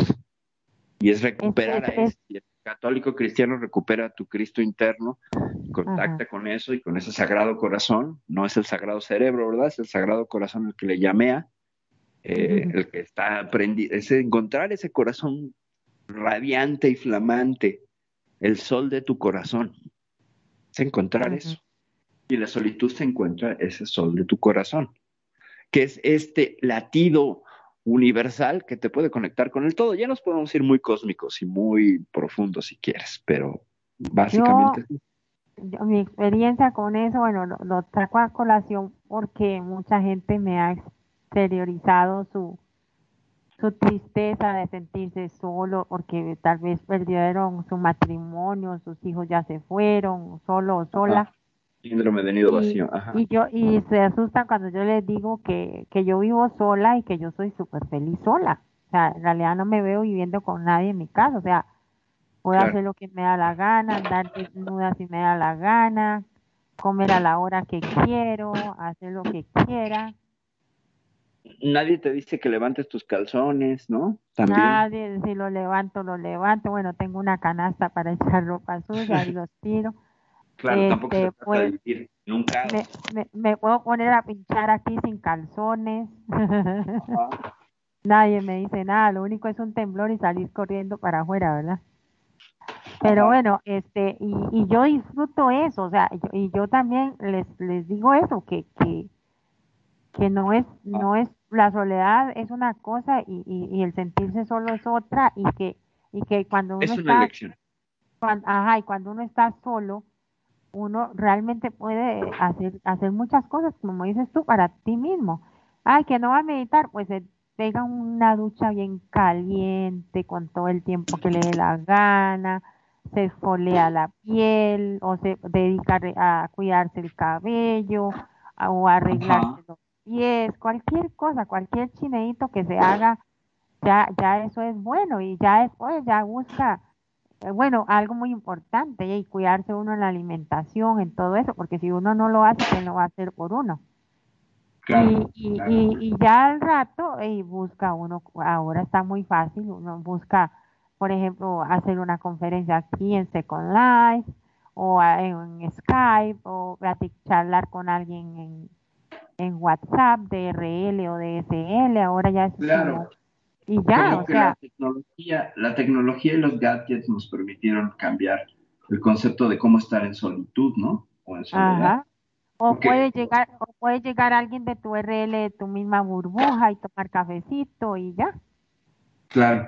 Pero es muy bonito, o sea, yo animo si alguna persona en este momento se siente triste y solo a que lo cambie por, por alguna de esas cosas y no, y para adelante como elefante. ok. Pues es que, mira, es una herramienta, de nuevo. O sea, ¿cómo vas a tomar lo que te traiga la vida? La soledad, la pérdida de un miembro, es una herramienta. cómo la uses, ya, ya depende de cada quien. Es que hay gente que llora y se deprime. Hay gente que llora por eso. Hay gente que llora y se deprime. Entonces, este, hay que, ahí hay que, que, que ser inteligente y, ponerle ganas y adelante. Es que, ¿sabe qué es lo que pasa? Que, que la, la felicidad, la felicidad no depende de nadie más que de uno mismo. El sentirse uno feliz, el esas cosas, ah. Para, en mi opinión, depende de uno mismo. Porque eh, nosotros no podemos dar lo que no tenemos. Entonces, si, si no tenemos felicidad, no somos felices, no tenemos amor para dar, o sea, no podemos amar. ¿Qué le vamos a dar a la otra persona? Uh ¿A qué vamos a reflejar ahí? Pues sí. Pero yo, pero yo sí motivo a esas personas que se sienten en soledad o solas o lo que sea, que, que, que cambien esa, ese pensamiento porque eso no es así, o sea. Ok. Pero pues es un proceso, es un proceso. Yo creo que tenemos que hacer un programa ¿no? al respecto. Pienso yo. Pienso yo. No sé cómo vean. Pero sí, es todo. Ha estado eh, muy, muy bonita la. Sí, sí, sí muy interesante, más que todo. La verdad que sí, hubo un montón de sentimientos que se tocaron, un montón de cosas que, que la verdad que es algo que nos pasa a todos, ¿no es cierto? De una forma u otra todos lo vivimos. Sí, es, es, que esa es la idea, este, como que la gente, como ayudar a esas personitas que, que tal vez por vergüenza, pena, no, no, no dicen o porque no, no, no lo conocen a uno. Indirectamente aquí la idea es eh, echarles una manita a que a que ya ya que aprendan un poquito sobre la resiliencia. Resiliencia. Resiliencia. Resiliencia. Ajá resiliencia. Ojalá que les haya gustado mucho. Espero que sí espero que sí igualmente. Que les haya más que todo que les haya sido de provecho y, muchísimas gracias, Elvi, porque ustedes, a mí me encanta que, o sea, tener, tenerte, porque como tú sabes tanto de psicología, aprovechar para, aprovechar para, para ayudar a tantas personas y poner en el tapete estos temas que, que ya uno a veces nos mantiene ahí guardadillos. Pues es que de eso se trata, ¿no? O sea, el conocimiento que se oculta o que se guarda no sirve de nada, se pudre. Pues lo, que pasa es que, eh, estar con Perfi sabe tanto sobre estos temas que a veces me hace sentir como, ¿te acordás? Este, buscando a Nemo, cuando Dory la pescadita le decía, papá, papá, che, aquí estamos buscando tu papá o el mío. Bueno, a mí me pasa a veces eso, es como que me pierdo. Ok, este, pues. No, y es que, perdón, Percy, es que también Magnum Percy ha tenido mucha experiencia de vida. Sí, claro. Entonces hay que, hay que aprovecharla. Sí, claro, sí, sí, sí, sin duda. Sin duda. Eso también se tiene que, se tiene que, este, se tiene que poner porque los saberes de vida son tan valiosos como los saberes académicos. Yo nunca, nunca pondré los saberes de vida por debajo de los saberes académicos, porque pues finalmente son saberes de, cosas que, que, ejemplifican ah, y a veces este, apoyan los saberes académicos, ¿no? Ajá, y que sea, eh, o sea, como cuando uno ha vivido una situación, es cuando, como cuando más le llega a la otra persona. Así es. Sí. Así es, justamente. Ay, Magno, yo espero que se, que se te que te quites esa tos porque si nos hizo mucha falta tus tus opiniones tan valiosas como siempre y tu y tus chistes. sí, vamos a ver. Bueno, ya acá Perfi me ha dado unos consejos que lo vamos a hacer, lo voy a empezar a practicar hoy mismo a la noche. Ya tengo una cebollita, la voy a cortar en cuatro, lo voy a hacer un tecito lo voy a tomar y después mañana les cuento. Porque mañana eh, tenemos euforia y no me lo quiero perder. Ah, sí, mañana hablamos de ovnis, de ovnis. Sí, sí, Muy bien. Mucho, muy bien. Pues Mariel, tú, tú, eres la jefa. ¿Cómo? Pues tú eres la que, la que mandas, seguimos, ¿qué hacemos? Ya, yo no sé, no, no, yo creo que dejémoslo acá para que, para que Magnum descanse su gargantita y se haga lo, el medicamentito ese y, y, estuvo súper bonito, muy, muchísimas gracias más bien Percy porque estuvo muy muy enriquecido el programa y, y sí se tocaron como dice Magnum, se tocaron muchos siempre temas las intervenciones de Magnum, sí, sí, sí. Y gracias a Magnum, por supuesto, por tenernos acá con nosotros y a Nani, que está ausente, pero que igual... Ah, sí, les mandamos un saludote a Nani. Sí, sí, sí. Un saludote y, la extrañamos acá. Sí, sí, y gracias a los dos por tenernos. ¿Perdón? Por favor. Y está enfermita la Nani, por eso no está entrando. Pero bueno, vamos a ver ah. si Dios quiere, ya donde se cure, que se siente un poquitito mejor, ya va a estar también con nosotros. Ay, mándale mis saludos y ojalá que se recupere pronto. Bueno, este, ya sin más por ahora, unas palabras para despedirnos, pues Silvia, sin, no sin antes agradecerte su valioso aporte, como siempre. No, hombre, pues muchas gracias a ti por invitarme y pues nada, pues recordar rapidísimo, todos somos resilientes, eh, tenemos la capacidad de aprender de aquello que nos causa dolor. Eh, el dolor es inevitable, el sufrimiento es opcional y la resiliencia nos muestra que esa opción nosotros decidimos cuánto tiempo queremos quedarnos en esa, en esa opción del, del dolor. Y que conforme vamos aprendiendo y, haciéndole caso a nuestra brújula interna, eh, podemos trascender esas situaciones y transformarlas en algo, en algo que sea de provecho para nuestras vidas. Nada más, muchas gracias Mariel, muchas gracias Magno, muchas gracias público de Radio Consentido que nos escuchó aquí en Echar la Charla. Soy Perfidia Vela, ya me voy, bye. este, Magnum, unas palabritas para Bueno, sí, sí, cómo no. Como dijo este Perfi, muchísimas gracias a todos. Como siempre le digo, gracias por escucharnos, gracias por estar ahí, gracias por elegirnos y hacer de Radio con sentido su radio. Mi nombre es Magnum Dacun, transmitiendo en vivo y en directo desde Mar del Plata, República Argentina. Sean felices, el resto son solo consecuencias. Qué bueno. Este, muchísimas gracias, público querido, audiencia querida acá de Radio Consentido. Eh, no olviden que la resiliencia es el, la capacidad que tenemos como seres humanos de sobreponernos a circunstancias difíciles, terribles, eh, que nos suceden, pero como dijo Percy, echarle para adelante y a disfrutar, no a quedarnos ahí, en la resiliencia, sino, y algo muy importante, aceptar las cosas y trabajar en ellas y sobreponernos. Y muchísimas gracias por estar ahí. Eh, esto ha sido un programa más de Echar la Charla con Ciar Mariel, acá en Radio Consentido. Bye bye. Thank you. Gracias. La buena música. Solo la puedes escuchar por aquí. Radio Consentido, consintiendo tus oídos. Tu mejor opción en radio por Second Life.